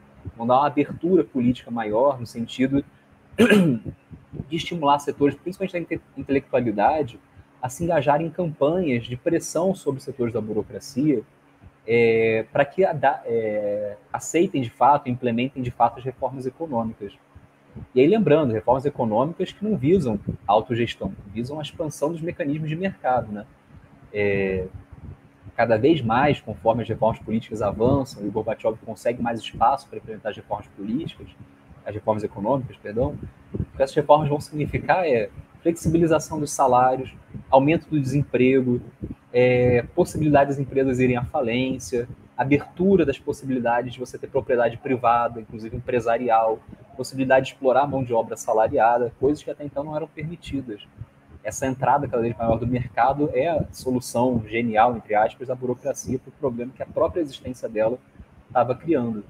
Portanto, frente à ameaça de um colapso econômico contra-revolucionário que a burocracia criou pela sua própria existência, o que eles fazem é dar margens para abertura capitalista e, portanto, criar mais um bolsão de ameaça contra-revolucionária ao criar uma nova camada de proprietários privados, inclusive de investidores imperialistas e por aí vai. Mas aí, voltando para as reformas econômicas, né, para as reformas políticas, perdão, o que o Gorbachev vai fazer é principalmente tentar desgrudar um pouco o Partido Comunista do Estado. Estava tão imbricado que ele não tinha a menor capacidade de implementar as reformas quando elas se confrontavam com setores da burocracia é, que conseguia, através do partido, brecar elas nas falsas legislaturas, né, que eram meros uh, confirmadores das decisões da cúpula do partido e outras instâncias estatais. Então, o que o Gorbachev vai tentar fazer é flexibilizar um pouco a participação política do Partido Comunista no Estado e a próprio funcionamento interno do Partido Comunista.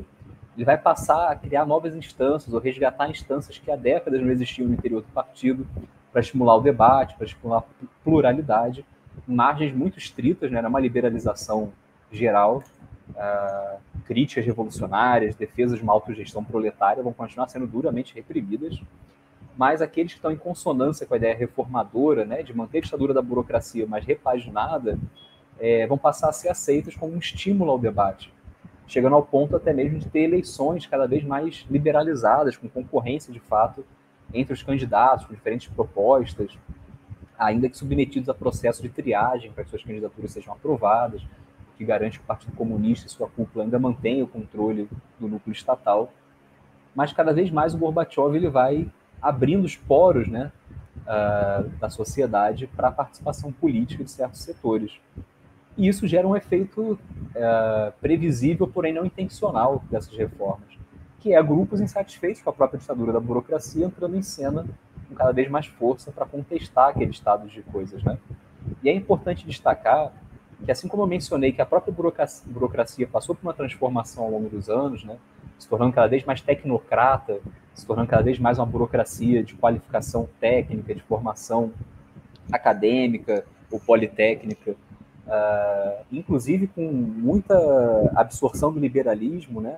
Uh, incluindo aí por conta de intercâmbios com o exterior, mas uma burocracia cada vez mais defensora do mercado e cada vez mais desacreditada no planejamento, porque só viu o planejamento como o próprio planejamento burocrático, que se mostrava de fato cada vez mais incapaz de gerir de forma adequada aquela sociedade, é, outros setores da sociedade vão mudar radicalmente também nos anos 60 em diante. A gente tem um processo de urbanização que é muito importante. A população na União Soviética passa a se tornar majoritariamente urbana em meados dos anos 60. A escolarização da classe trabalhadora sobe cada vez mais conforme essa urbanização aumenta, cada vez mais trabalhadores acessando escolas, acessando universidades, acessando institutos politécnicos, a população em geral tem um contato maior também com o Ocidente, através da cultura de massas, filmes, revistas, literatura.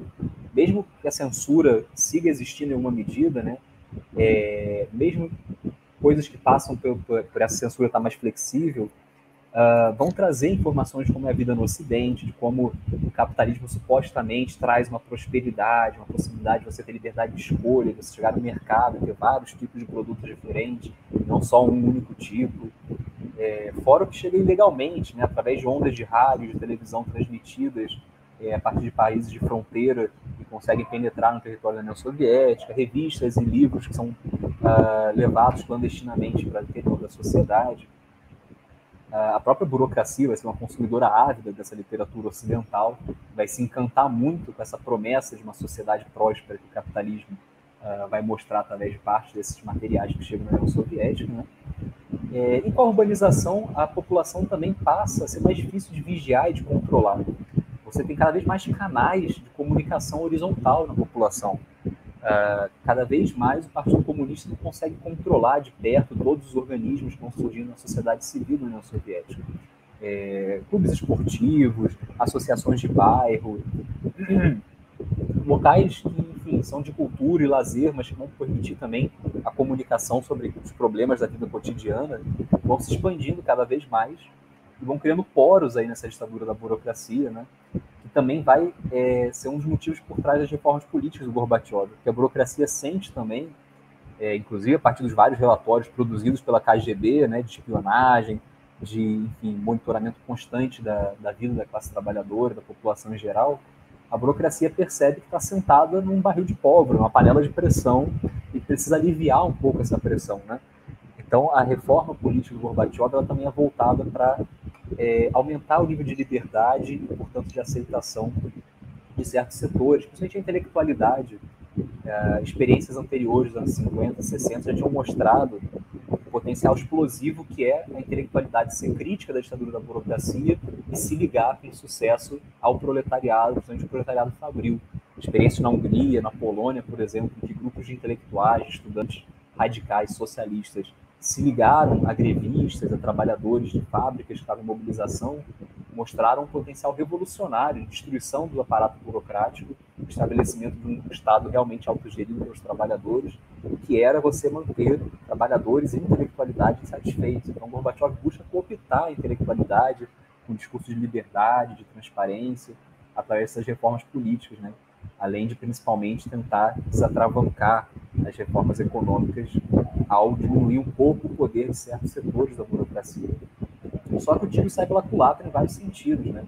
A maior possibilidade de falar abertamente, de se mobilizar, de criar grupos, que inicialmente vão ser os clubes de apoio à perestroika, estimulados pelo governo, como forma de mostrar apoio popular às reformas, né?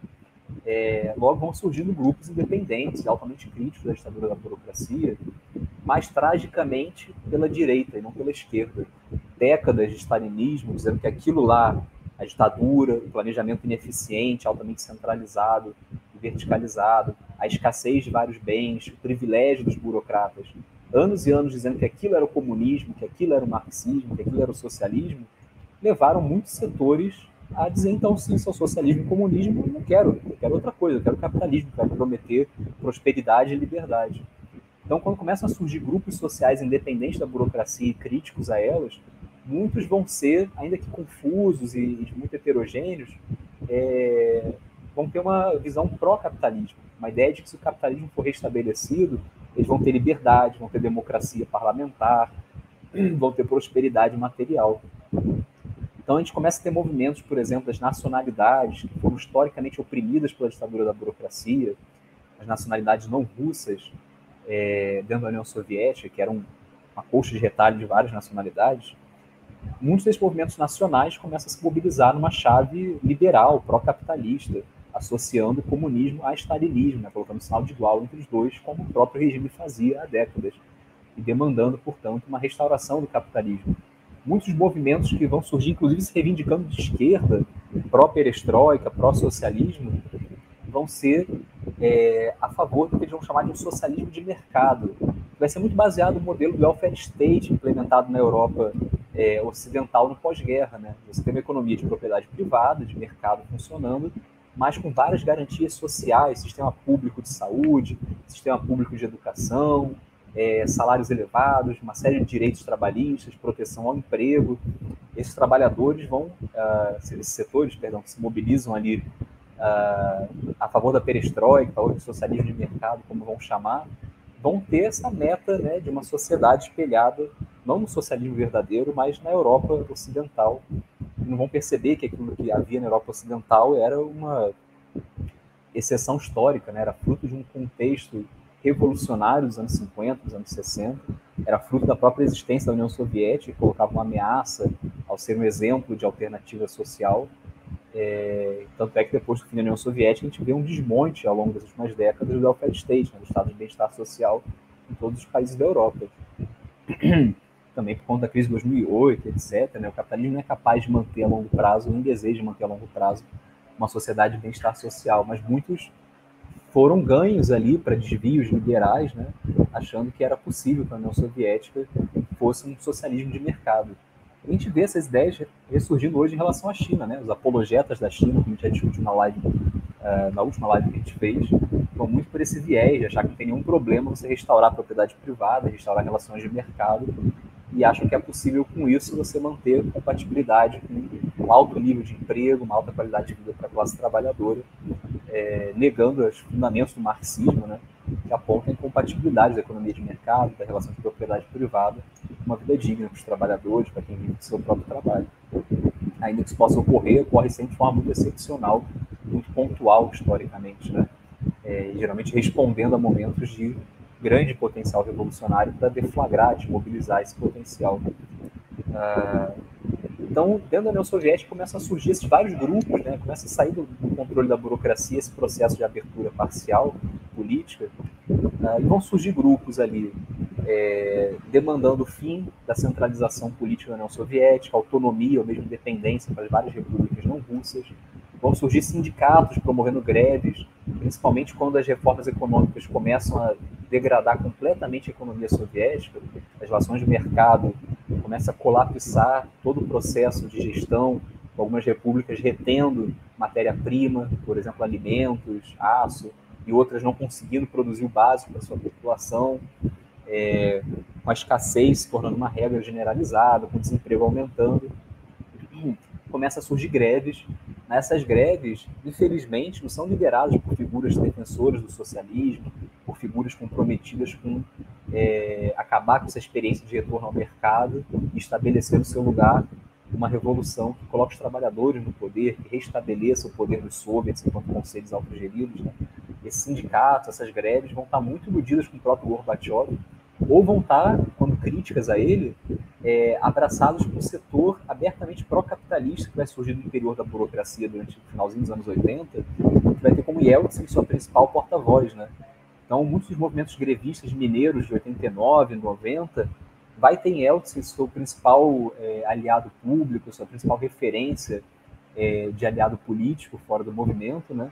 Uh, sem perceber a contradição enorme, já que o que Yeltsin defendia iria levar a uma degradação ainda maior das condições de vida desses trabalhadores, estavam mostrando sua força ao se mobilizar em greves, ao criar sindicatos independentes da burocracia, uh, coisa que há décadas não existia na União Soviética.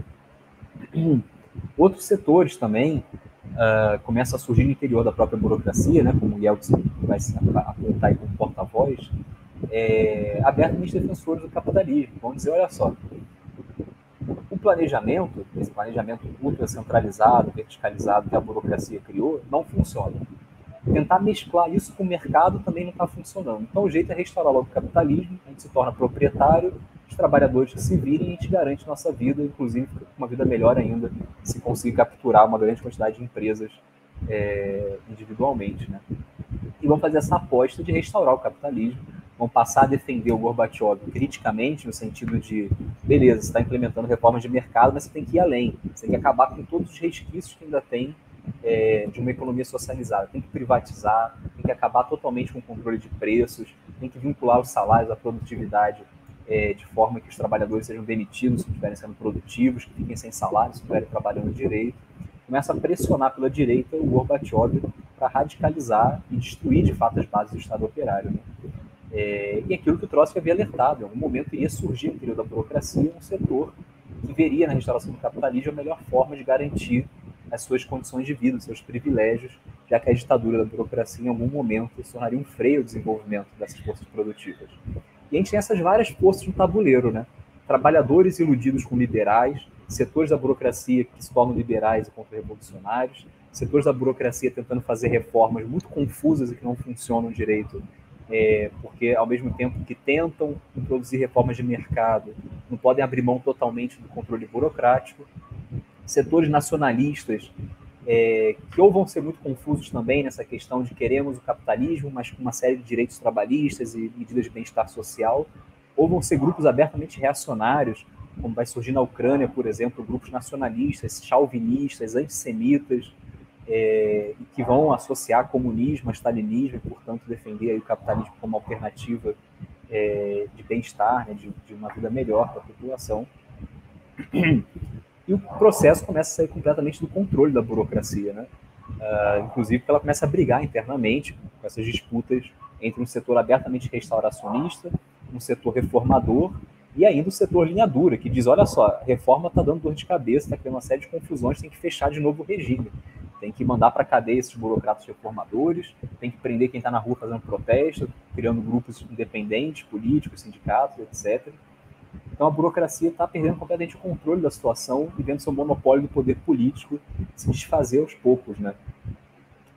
E fora da União Soviética, a gente tem um processo semelhante ocorrendo na Polônia, na Alemanha, na Hungria, onde as massas começam a sair às ruas protestando contra a ditadura da burocracia, mais tragicamente é, com uma série de ilusões liberais de que o retorno ao capitalismo é a garantia de uma democracia, é a garantia de uma prosperidade material. E nesses países também, setores da burocracia vão passar a falar: olha só, isso que a gente teve até agora funcionou muito bem, mas parou de funcionar recentemente. A gente teve uma vida digna com nossos privilégios de burocratas, mas o negócio está saindo dos trilhos. A melhor forma de resolver é restaurando a propriedade e a gente se tornando proprietários, não mais gestores dos meios de produção. Então, em muitos países do leste europeu, setores inteiros da burocracia, majoritários, vão passar a capitanear um processo de restauração para tentar se salvar antes que o negócio colapse. Né? Na União Soviética, o processo é muito mais caótico, tem muito mais brigas na burocracia, tem muito mais grupos na sociedade se mobilizando com projetos diversos. Mas o grande trágico dessa questão toda é que não tem nenhum grupo que seja firmemente socialista, no sentido de dizer: olha só, a única saída para o nosso problema é restabelecer a autogestão dos trabalhadores dentro da União Soviética e dos outros estados operários e expandir a revolução internacionalmente. Essa é a saída do nosso problema. Não restaurar o capitalismo, não fazer mesclas de é, burocracia com o mercado. A saída é um socialismo de verdade, como almejado por Marx, por Lenin. Uh, você vai ter pequenos grupelhos que vão apontar essas, esses caminhos. O nome de Trotsky vai passar a circular nos anos 80, por mais que continue sendo censurado, por mais que continue sendo uma das poucas personalidades vítimas do terror stalinista, que não é reabilitado por Gorbachev e seu governo, vai reabilitar Bukharin, vai reabilitar é, Zinoviev, Kamenev, etc., mas Trotsky vai permanecer proscrito. Mas ainda assim, seus livros, suas ideias vão voltar a circular nos setores mais radicais. Você vai ter pequenos agrupamentos de uma dúzia, duas dúzias de pessoas, essa perspectiva revolucionária de fato, socialista de fato, mas não vão ser movimentos de massa, não vão conseguir influenciar setores significativos da classe trabalhadora, da intelectualidade. É, de fato, quem está liderando esse processo todo são contra-revolucionários, são liberais, ou mesmo neoliberais. Né? No caso da Polônia, por exemplo, não vai dar para discutir em detalhes aqui hoje, é, mas é um caso muito emblemático. Né? A gente tem a liderança de solidariedade, que havia sido lá nos anos, início dos anos 80, um sindicato de massas, essa liderança vira neoliberal. Durante uh, boa parte dos anos 80, na clandestinidade, esses caras ali estão fazendo curso de formação com literatura é, da escola austríaca, com Hayek, von Mises. É, esse é o nível de degeneração da consciência das massas, da sua própria vanguarda, que a duração prolongada do stalinismo gerou. Empurrou as massas, os setores mais esclarecidos, mais críticos, para os braços da contra-revolução, para os braços do liberalismo. É, e aí, por processos diversos né, em cada país, a gente tem entre 89 e 91 a destruição desses estados operários, a restauração das relações capitalistas, como fruto da restauração de um Estado nas mãos da burguesia. Tanto da burguesia incipiente, que vai surgir esse processo de privatização é, dos meios de produção dos Estados operários, capturados pela burocracia, então vendidos a investidores estrangeiros, imperialistas, mas também estados que vão estar muito vinculados ao capital imperialista como forma de se sustentar, já que a burguesia ainda era muito incipiente no interior desses estados operários estavam sendo destruídos. Né? Então, todos esses países vão buscar o FMI, o Banco Mundial, como grandes sustentadores do processo de restauração. Órgãos que, inclusive, vão fazer muita chantagem é, com esses regimes como forma de acelerar o processo de restauração legal do capitalismo, né? de exigir leis que garantam a propriedade privada, leis que garantam é, estabelecimento de bolsas de valores, liberação de preços, liberação do desemprego, etc. Né? Uh, nos momentos finais da União Soviética, circula na imprensa né, chamado Grande Barganha, né, The Great Bargain, que era uh, a ideia de que se o Gorbachev fizesse as medidas de introdução generalizada das relações de mercado, de privatização generalizadas, o FMI, o Banco Mundial, iria socorrer a União Soviética com, agora não lembro o valor, acho que 100 milhões de dólares, 100, 10 bilhões de dólares, enfim, um valor bem alto que a União Soviética demandava, assim, urgentemente, dado o colapso generalizado da sua economia é, diante do fracasso das reformas de mercado, que só bagunçam ainda mais a gestão econômica. Uh, então tem toda essa chantagem em cima do Gorbachev, em cima das lideranças dos outros estados operários, para agilizar o processo de restauração. Né? A gente vive um desmonte mesmo dos estados, uma destruição do aparato estatal criado pelos processos de revolução, de transformação, e a criação de novos estados no seu lugar que vão estar comprometidos com a propriedade privada, com as relações capitalistas, eh, vão estar subordinados em grande medida ao imperialismo, e vão conduzir ao longo dos anos 90 todo o processo de resmonte do resquício da propriedade estatizada, das leis de proteção ao trabalho, e por aí vai. Na União Soviética, mais especificamente, Uh, esse processo vai ser muito acelerado em 91, quando os movimentos nacionalistas já estão ameaçando a destruição do aparato federal da União Soviética. Gorbachev é forçado a negociar um novo pacto da União, que vai redesenhar a relação entre as várias repúblicas e o centro, cedendo muito poder a essas repúblicas, que estão sendo nesse momento já capitaneadas por forças abertamente restauracionistas, principalmente nas repúblicas bálticas, Estônia, Lituânia, é, esqueci agora a terceira, Estônia, Letônia, Lituânia, e também a Ucrânia, ou seja, repúblicas vão estar mais na ponta de lança da contra-revolução. Elas vão demandar total autonomia e independência em relação ao centro, e o Gorbachev é forçado a renegociar é, a Constituição da União Soviética. E em agosto, uma ala do, da burocracia tenta deter esse processo, porque vê essa renegociação como uh, uma forma de desaparecer o que resta ainda do aparato central burocrático, que é uh, a gestão centralizada da economia e as forças armadas. Então eles dão um golpe, sequestram Gorbachev, mas não tem o apoio necessário nas próprias fileiras da burocracia das forças armadas para levar o golpe adiante. O Yeltsin uh, surge aí com uma proposta de resistência através de greve geral. A classe trabalhadora não atende ao chamado de greve geral, mas uma série de setores em Moscou, Leningrado e outras cidades importantes se mobilizam na rua em protesto contra o golpe. Os golpistas não se comprometem em reverter as reformas de mercado, se comprometem apenas em manter a estrutura federal da União Soviética, que é o que mais interessa a eles. Né? Esses golpistas vão ser chefe da KGB, chefe do Exército, é, chefe de setor de planejamento do, do aparato estatal. Então são gente que tem muito a perder se o aparato federal da União Soviética for desmontado e dão esse golpe como medida final de desespero, né, para salvaguardar seus interesses, mas falham miseravelmente. Uh, o maior símbolo desse golpe é o Yanayev lendo o comunicado do golpe no parlamento com as mãos trêmulas, gaguejando, tamanha era a insegurança do que eles próprios estavam fazendo.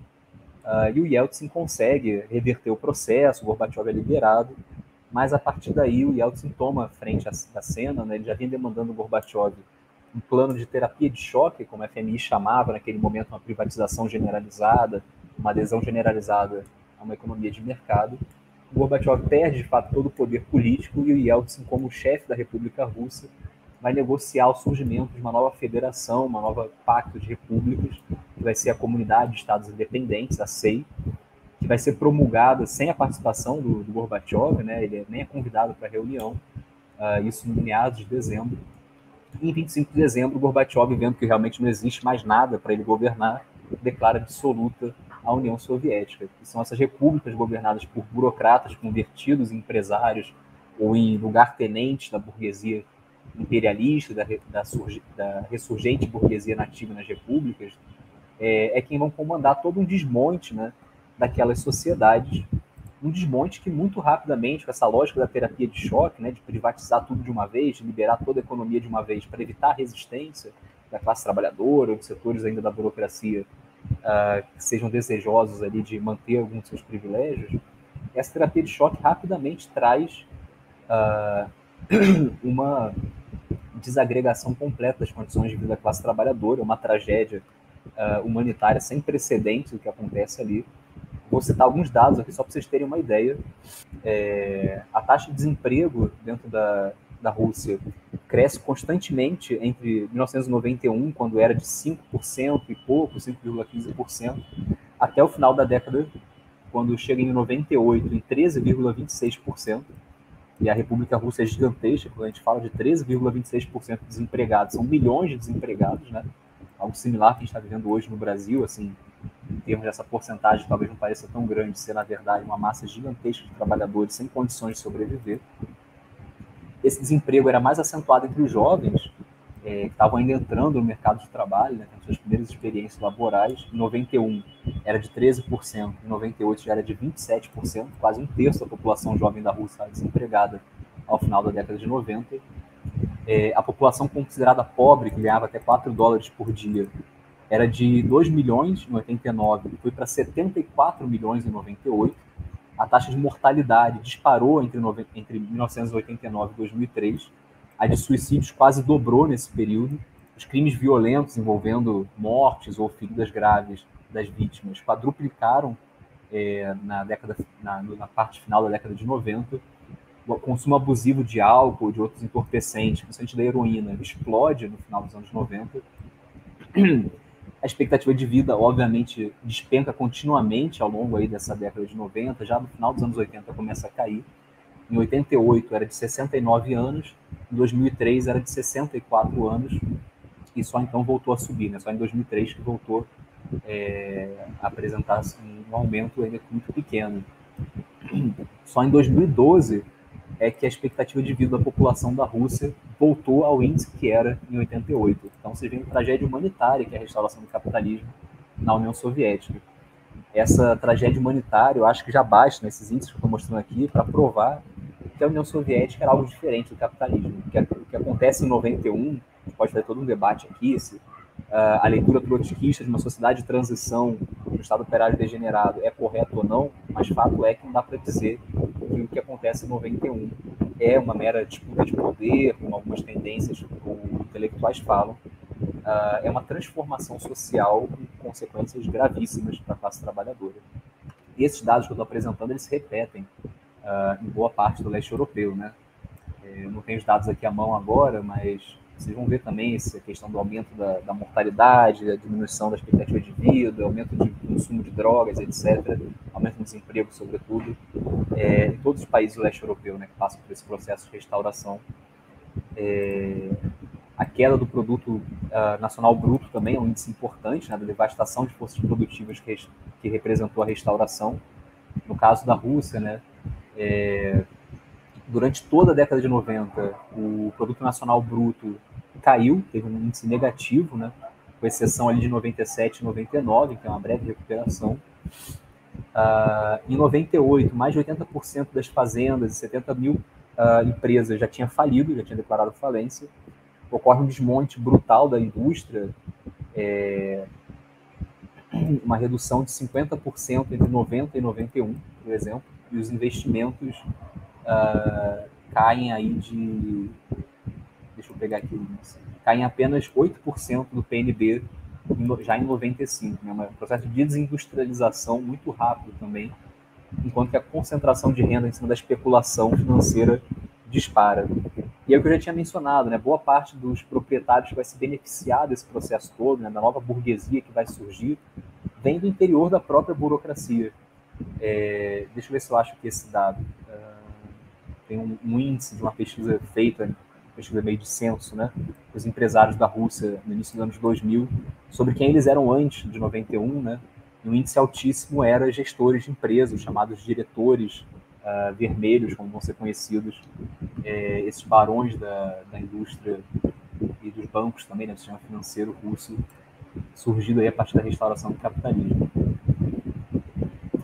Uh, não estou achando aqui o índice, mas enfim, é um índice muito elevado né, de é, porcentagem da burguesia russa atual que vem do interior da burocracia e confirma, portanto, o prognóstico também do Trotsky de que essa burocracia era uh, contra-revolucionária potencial, no sentido de querer restaurar o capitalismo para manter seus privilégios.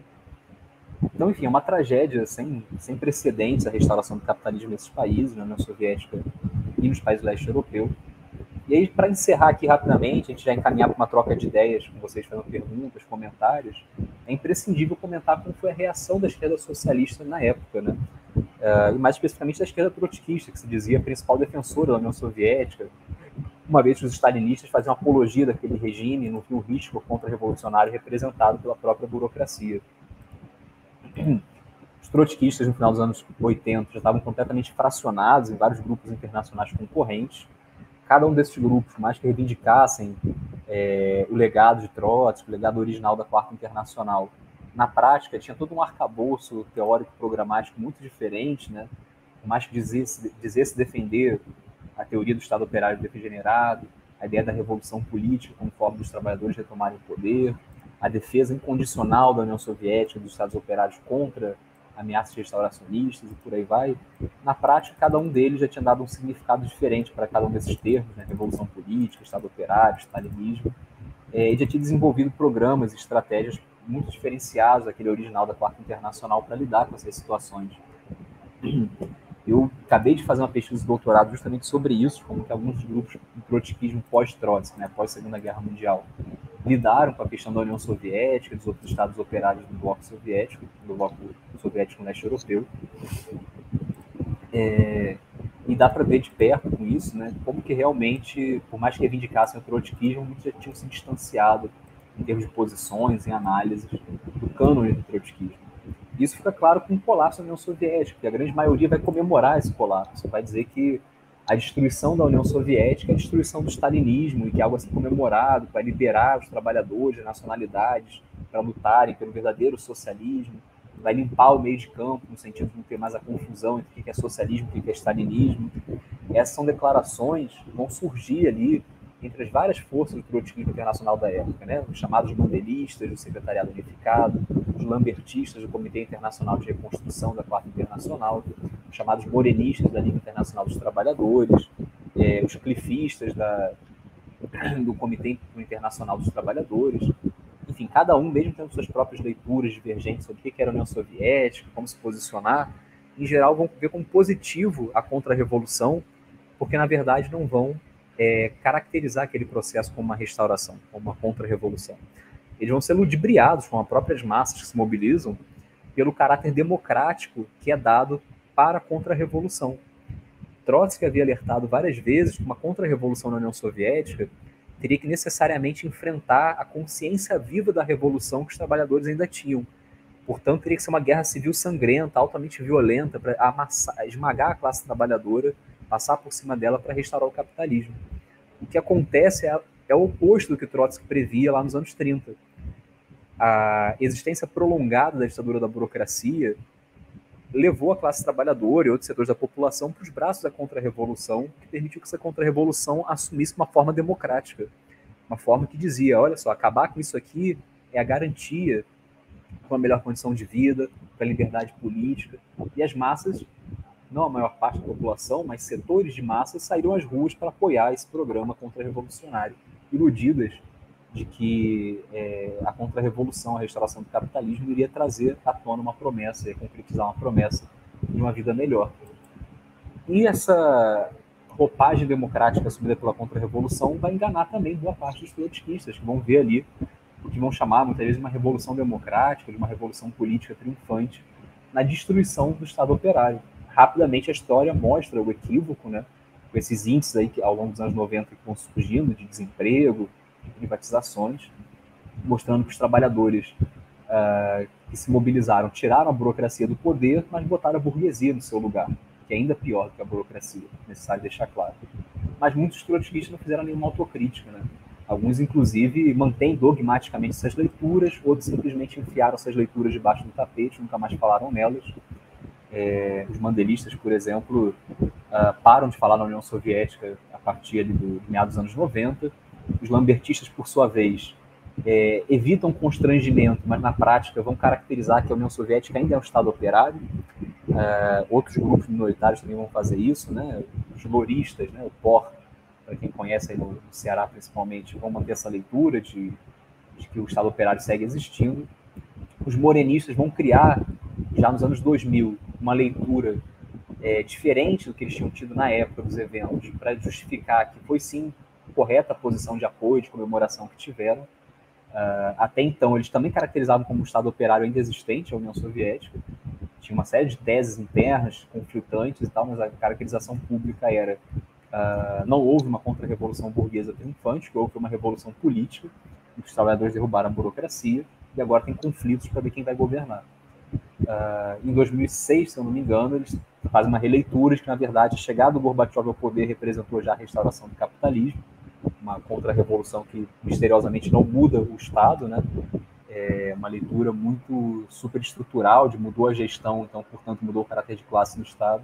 E com essa leitura eles dizem, bom, o que acontece em 91, então, é o fim de uma ditadura burguesa e a criação de um outro regime mais brando e tal, mais aberto, que não chega a ser democrático, né? É bom sempre lembrar que com essa lógica da terapia de choque, o Yeltsin em 93 vai bombardear o parlamento russo por conta da ameaça deles reverterem algumas das medidas mais é, extremistas do neoliberalismo russo. Uh, inclusive, os Estados Unidos vai apoiar enfaticamente esse golpe de Estado, né, que é a dissolução do parlamento e a criação de um superpresidencialismo, que é a base do poder aí do Putin, né, é, ainda hoje. Os Estados Unidos, acho que é o secretário de Estado da época da gestão Bush, vai dizer que não é com frequência que nós, Estados Unidos, apoiamos golpes de Estado, mas é necessário dizer que esse nós apoiamos, né? Ah, ele usa o termo golpe de Estado, ele fala supressão da, do, de um poder pelo outro, alguma coisa assim, né? Mas, enfim, deixa claro que estão apoiando um golpe de Estado, que é o Yeltsin bombardear o parlamento, porque o parlamento queria tão somente frear um pouquinho as privatizações para evitar uma rebelião popular imensa contra a degradação dos níveis de vida. Né? Uh, então, enfim, nem, nem revolução democrática a gente tem de fato, porque logo depois surge uma ditadura e, enfim, um regime brutal que segue existindo até hoje na Rússia, né? Então, essas leituras dos trotskistas são, na verdade, muito impressionistas. É, Para a gente não entrar aqui muito detalhadamente, né? É, ocorre um impressionismo de que as massas na rua significam, significam necessariamente algo de bom, independente das suas lideranças, dos seus programas, das suas ilusões do capitalismo. O fato de estar tendo mobilizações é, significa objetivamente que a classe trabalhadora vai defender um programa revolucionário porque é o interesse da classe trabalhadora ter uma propriedade socializada e não uma propriedade privada restaurada. Com diferentes nuances, né, as principais organizações trotskistas da época vão todas dizer isso. Ainda que algumas, como os manderistas e lambertistas, vão reconhecer o caráter contra-revolucionário dessas lideranças, uh, que estão à frente das mobilizações de massa dos anos 80, de 89 em diante, eles vão todos frisar a classe trabalhadora não vai lutar contra seus interesses históricos, né? Ela vai superar essas lideranças contra-revolucionárias em algum momento por isso tem que ser apoiada. É, eles vão até levantar um programa, né, de que é necessária uma outra liderança para esses processos e tal, mas na prática vão cair nesse objetivismo de achar que um movimento é, pode ter ignorado o seu programa, sua liderança já constituída e que as forças objetivas vão, de alguma forma, moldar esse movimento para algo necessariamente progressista, porque ele tem uma composição proletária, popular. Então, com esse impressionismo, com esse objetivismo, a maior parte dos trotskistas vai aplaudir, apoiar processos que vão levar à contra-revolução, por ela ter assumido essa face democrática. Né? Isso tem a ver com problemas mais profundos, na verdade. Com fatos que, em vários momentos, aí, pós-segunda guerra, uh, o trotskismo foi deixando de lado a independência de classe, foi deixando de lado um programa realmente revolucionário e foi capitulando cada vez mais a democracia burguesa. Né? Isso não é casual, a gente tem um esforço sistemático da burguesia de reconstruir o seu poder de classe na Europa pós-guerra e também na América Latina, já no contexto dos anos 70, de transição das ditaduras, com um discurso democrático. A burguesia, que nunca foi democrática na sua história, sempre excluiu a, classe trabalhadora, sempre governou em regimes oligárquicos ou mesmo ditatoriais, adota a defesa da democracia numa Europa ali nos anos 40, anos 50, que é revolucionária, e que se a burguesia não adotar esse discurso, ela vai ser expropriada forma semelhante. A gente pega aqui o Brasil dos anos 80, greves rolando pelo país inteiro, Argentina, a ditadura colapsa, numa época parecida.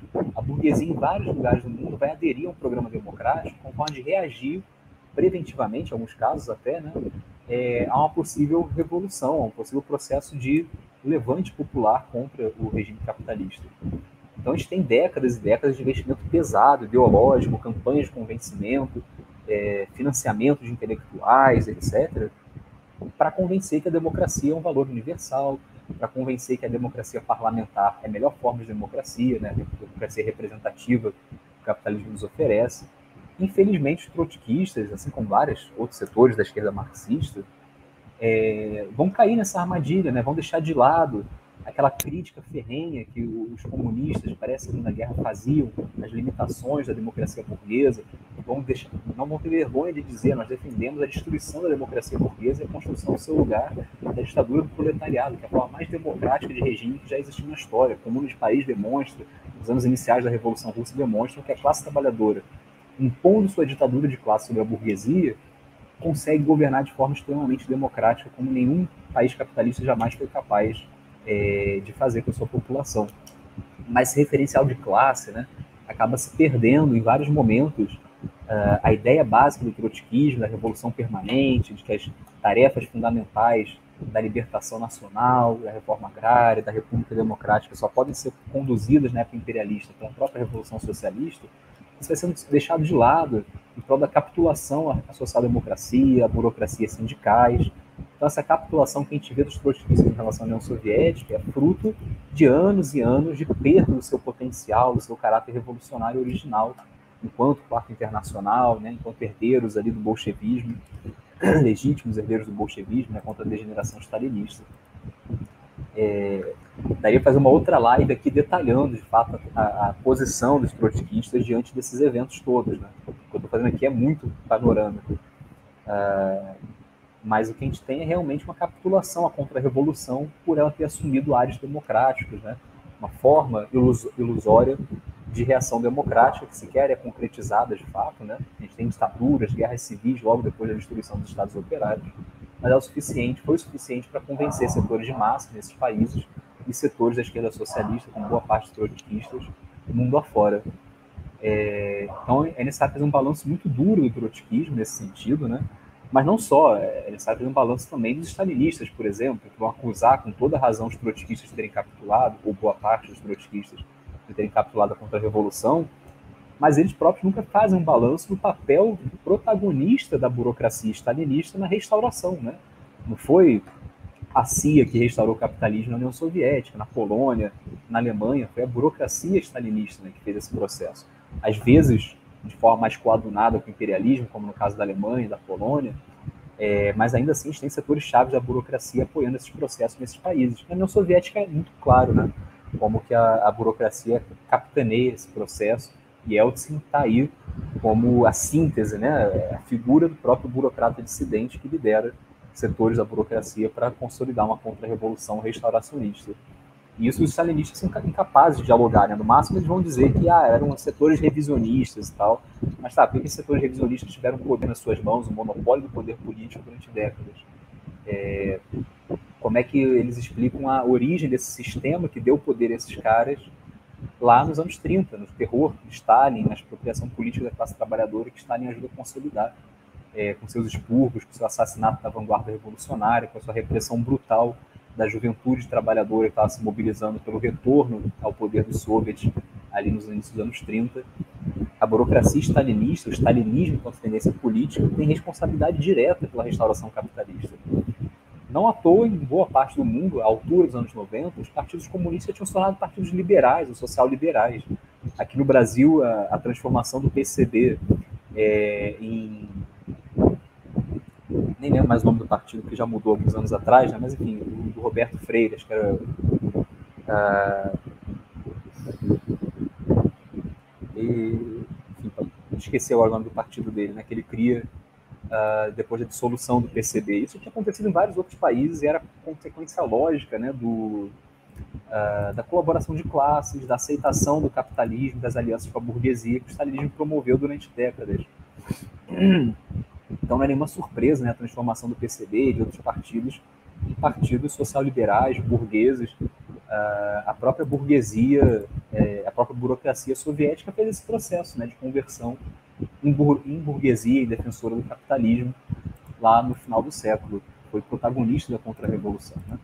Uh, então esse balanço é, é, necessário a gente cobrar o balanço do trotskismo, mas também não deixar de lado o balanço do, do stalinismo, dos setores que uh, ajudaram na sua política a contra-revolução a triunfar, né? ao terem defendido esse regime social que entregou a consciência da classe trabalhadora, empurrou a consciência da classe trabalhadora nos braços da contra-revolução e que protagonizou também esse próprio processo contra-revolucionário. Mas para não dizer que tudo é desgraça, houve setores do movimento trotskista que tiveram posição coerente de defesa do Estado operário, de combate ao restauracionismo, de denúncia dos riscos contra-revolucionários representados por aqueles movimentos de oposição ao stalinismo que tinham várias ilusões liberais, às vezes lideranças consolidadas que eram pró-capitalistas. Né? No nosso site tem uma parte de arquivo histórico a gente fez todo um esforço de traduzir e publicar documentos é, de uma extinta organização chamada Tendência Bolchevique Internacional, que foi um embrião de uma internacional revolucionária muito pequena, que enfrentou muitas dificuldades nos anos 80, mas conseguiu ter uma leitura muito precisa, de base realmente trotskista, sobre o que acontecia na União Soviética. Não capitulou ao Gorbachev uh, e sua liberalização política, como fizeram os mandelistas, que acharam que a burocracia estava se autorreformando é, e acabando de fato com a ditadura stalinista, e também não capturou os movimentos de massa com ilusões de que só porque tem uma base popular e proletária eles necessariamente teriam um desfecho positivo, como fizeram os mandelistas, os morenistas, e também não tinha uma visão equivocada, como os clifistas, por exemplo, de que a União Soviética já era capitalismo, era um capitalismo de Estado, um coletivista burocrático. É, tiveram uma leitura, ao nosso ver, muito mais coerente, entender que ainda era um Estado operário burocratizado, que era necessário remover a burocracia do poder através de uma revolução política para restaurar o poder da classe trabalhadora. Mas que, ao mesmo tempo, não capitularam criticamente os movimentos de massa de forma objetivista, criticaram suas lideranças, inclusive tomaram o lado militar do golpe de agosto de 91, encarando que se ele fosse bem sucedido, daria um respiro a mais, alguns meses talvez, alguns anos talvez, a classe trabalhadora conseguir se reorganizar em uma liderança revolucionária e impedir a contra-revolução. É, o que era o que o Trotsky já defendia lá no, no estado de revolução, no revolução traída, né? a perspectiva de que se um setor da burocracia age, ainda que pelos seus próprios interesses parasitários, para impedir uma contra-revolução, é tarefa dos revolucionários tomar o lado tático, né, sem nenhum apoio político, o lado apenas militar, tático desse setor. Foi essa perspectiva que defenderam uh, diante desse golpe fracassado de agosto de 91, né, e a nossa ver também é uma perspectiva coerente, uh, no sentido de poder ter dado uma sobrevida ao Estado operário e, portanto, dado tempo para a classe trabalhadora se reorganizar com uma consciência realmente revolucionária para resolver com suas próprias mãos a crise criada pela ditadura do stalinismo lá na sua origem, nos anos 30, e que levou ao final dessa importantíssima experiência, talvez a mais importante, mais avançada experiência da classe trabalhadora na sua história, que foi a União Soviética. Então chega, já falei demais aqui, estou uma hora e meia quase falando. É, se vocês tiverem disposição de trocar uma ideia, escrevam comentários aí no chat do Facebook, do YouTube, uh, dúvidas, enfim, a gente troca uma ideia aqui. A gente vai em breve, um último aviso, né, publicar no nosso site alguns documentos históricos justamente sobre esse período, né, de como o trotskismo reagiu, essa ala mais coerente reagiu a esses eventos. Então fiquem de olho lá nas nossas publicações, que em breve vai ser um livreto com materiais sobre isso. Mas, enfim, alguém quer fazer alguma pergunta, algum comentário?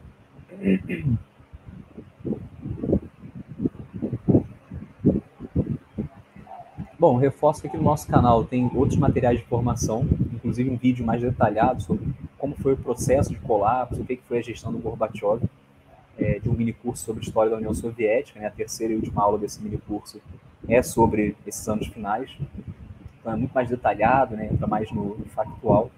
Quem quiser se aprofundar sobre como foi a restauração e o processo de colapso, dá uma olhada lá na, na lista de vídeos, vocês vão achar isso daí. Bom, a Márcia mandou um comentário aqui. Uh, a queda da União Soviética influenciou no enfraquecimento dos movimentos sociais e da atuação de partidos políticos brasileiros uh, e da América Latina, de esquerda. Teve outros impactos?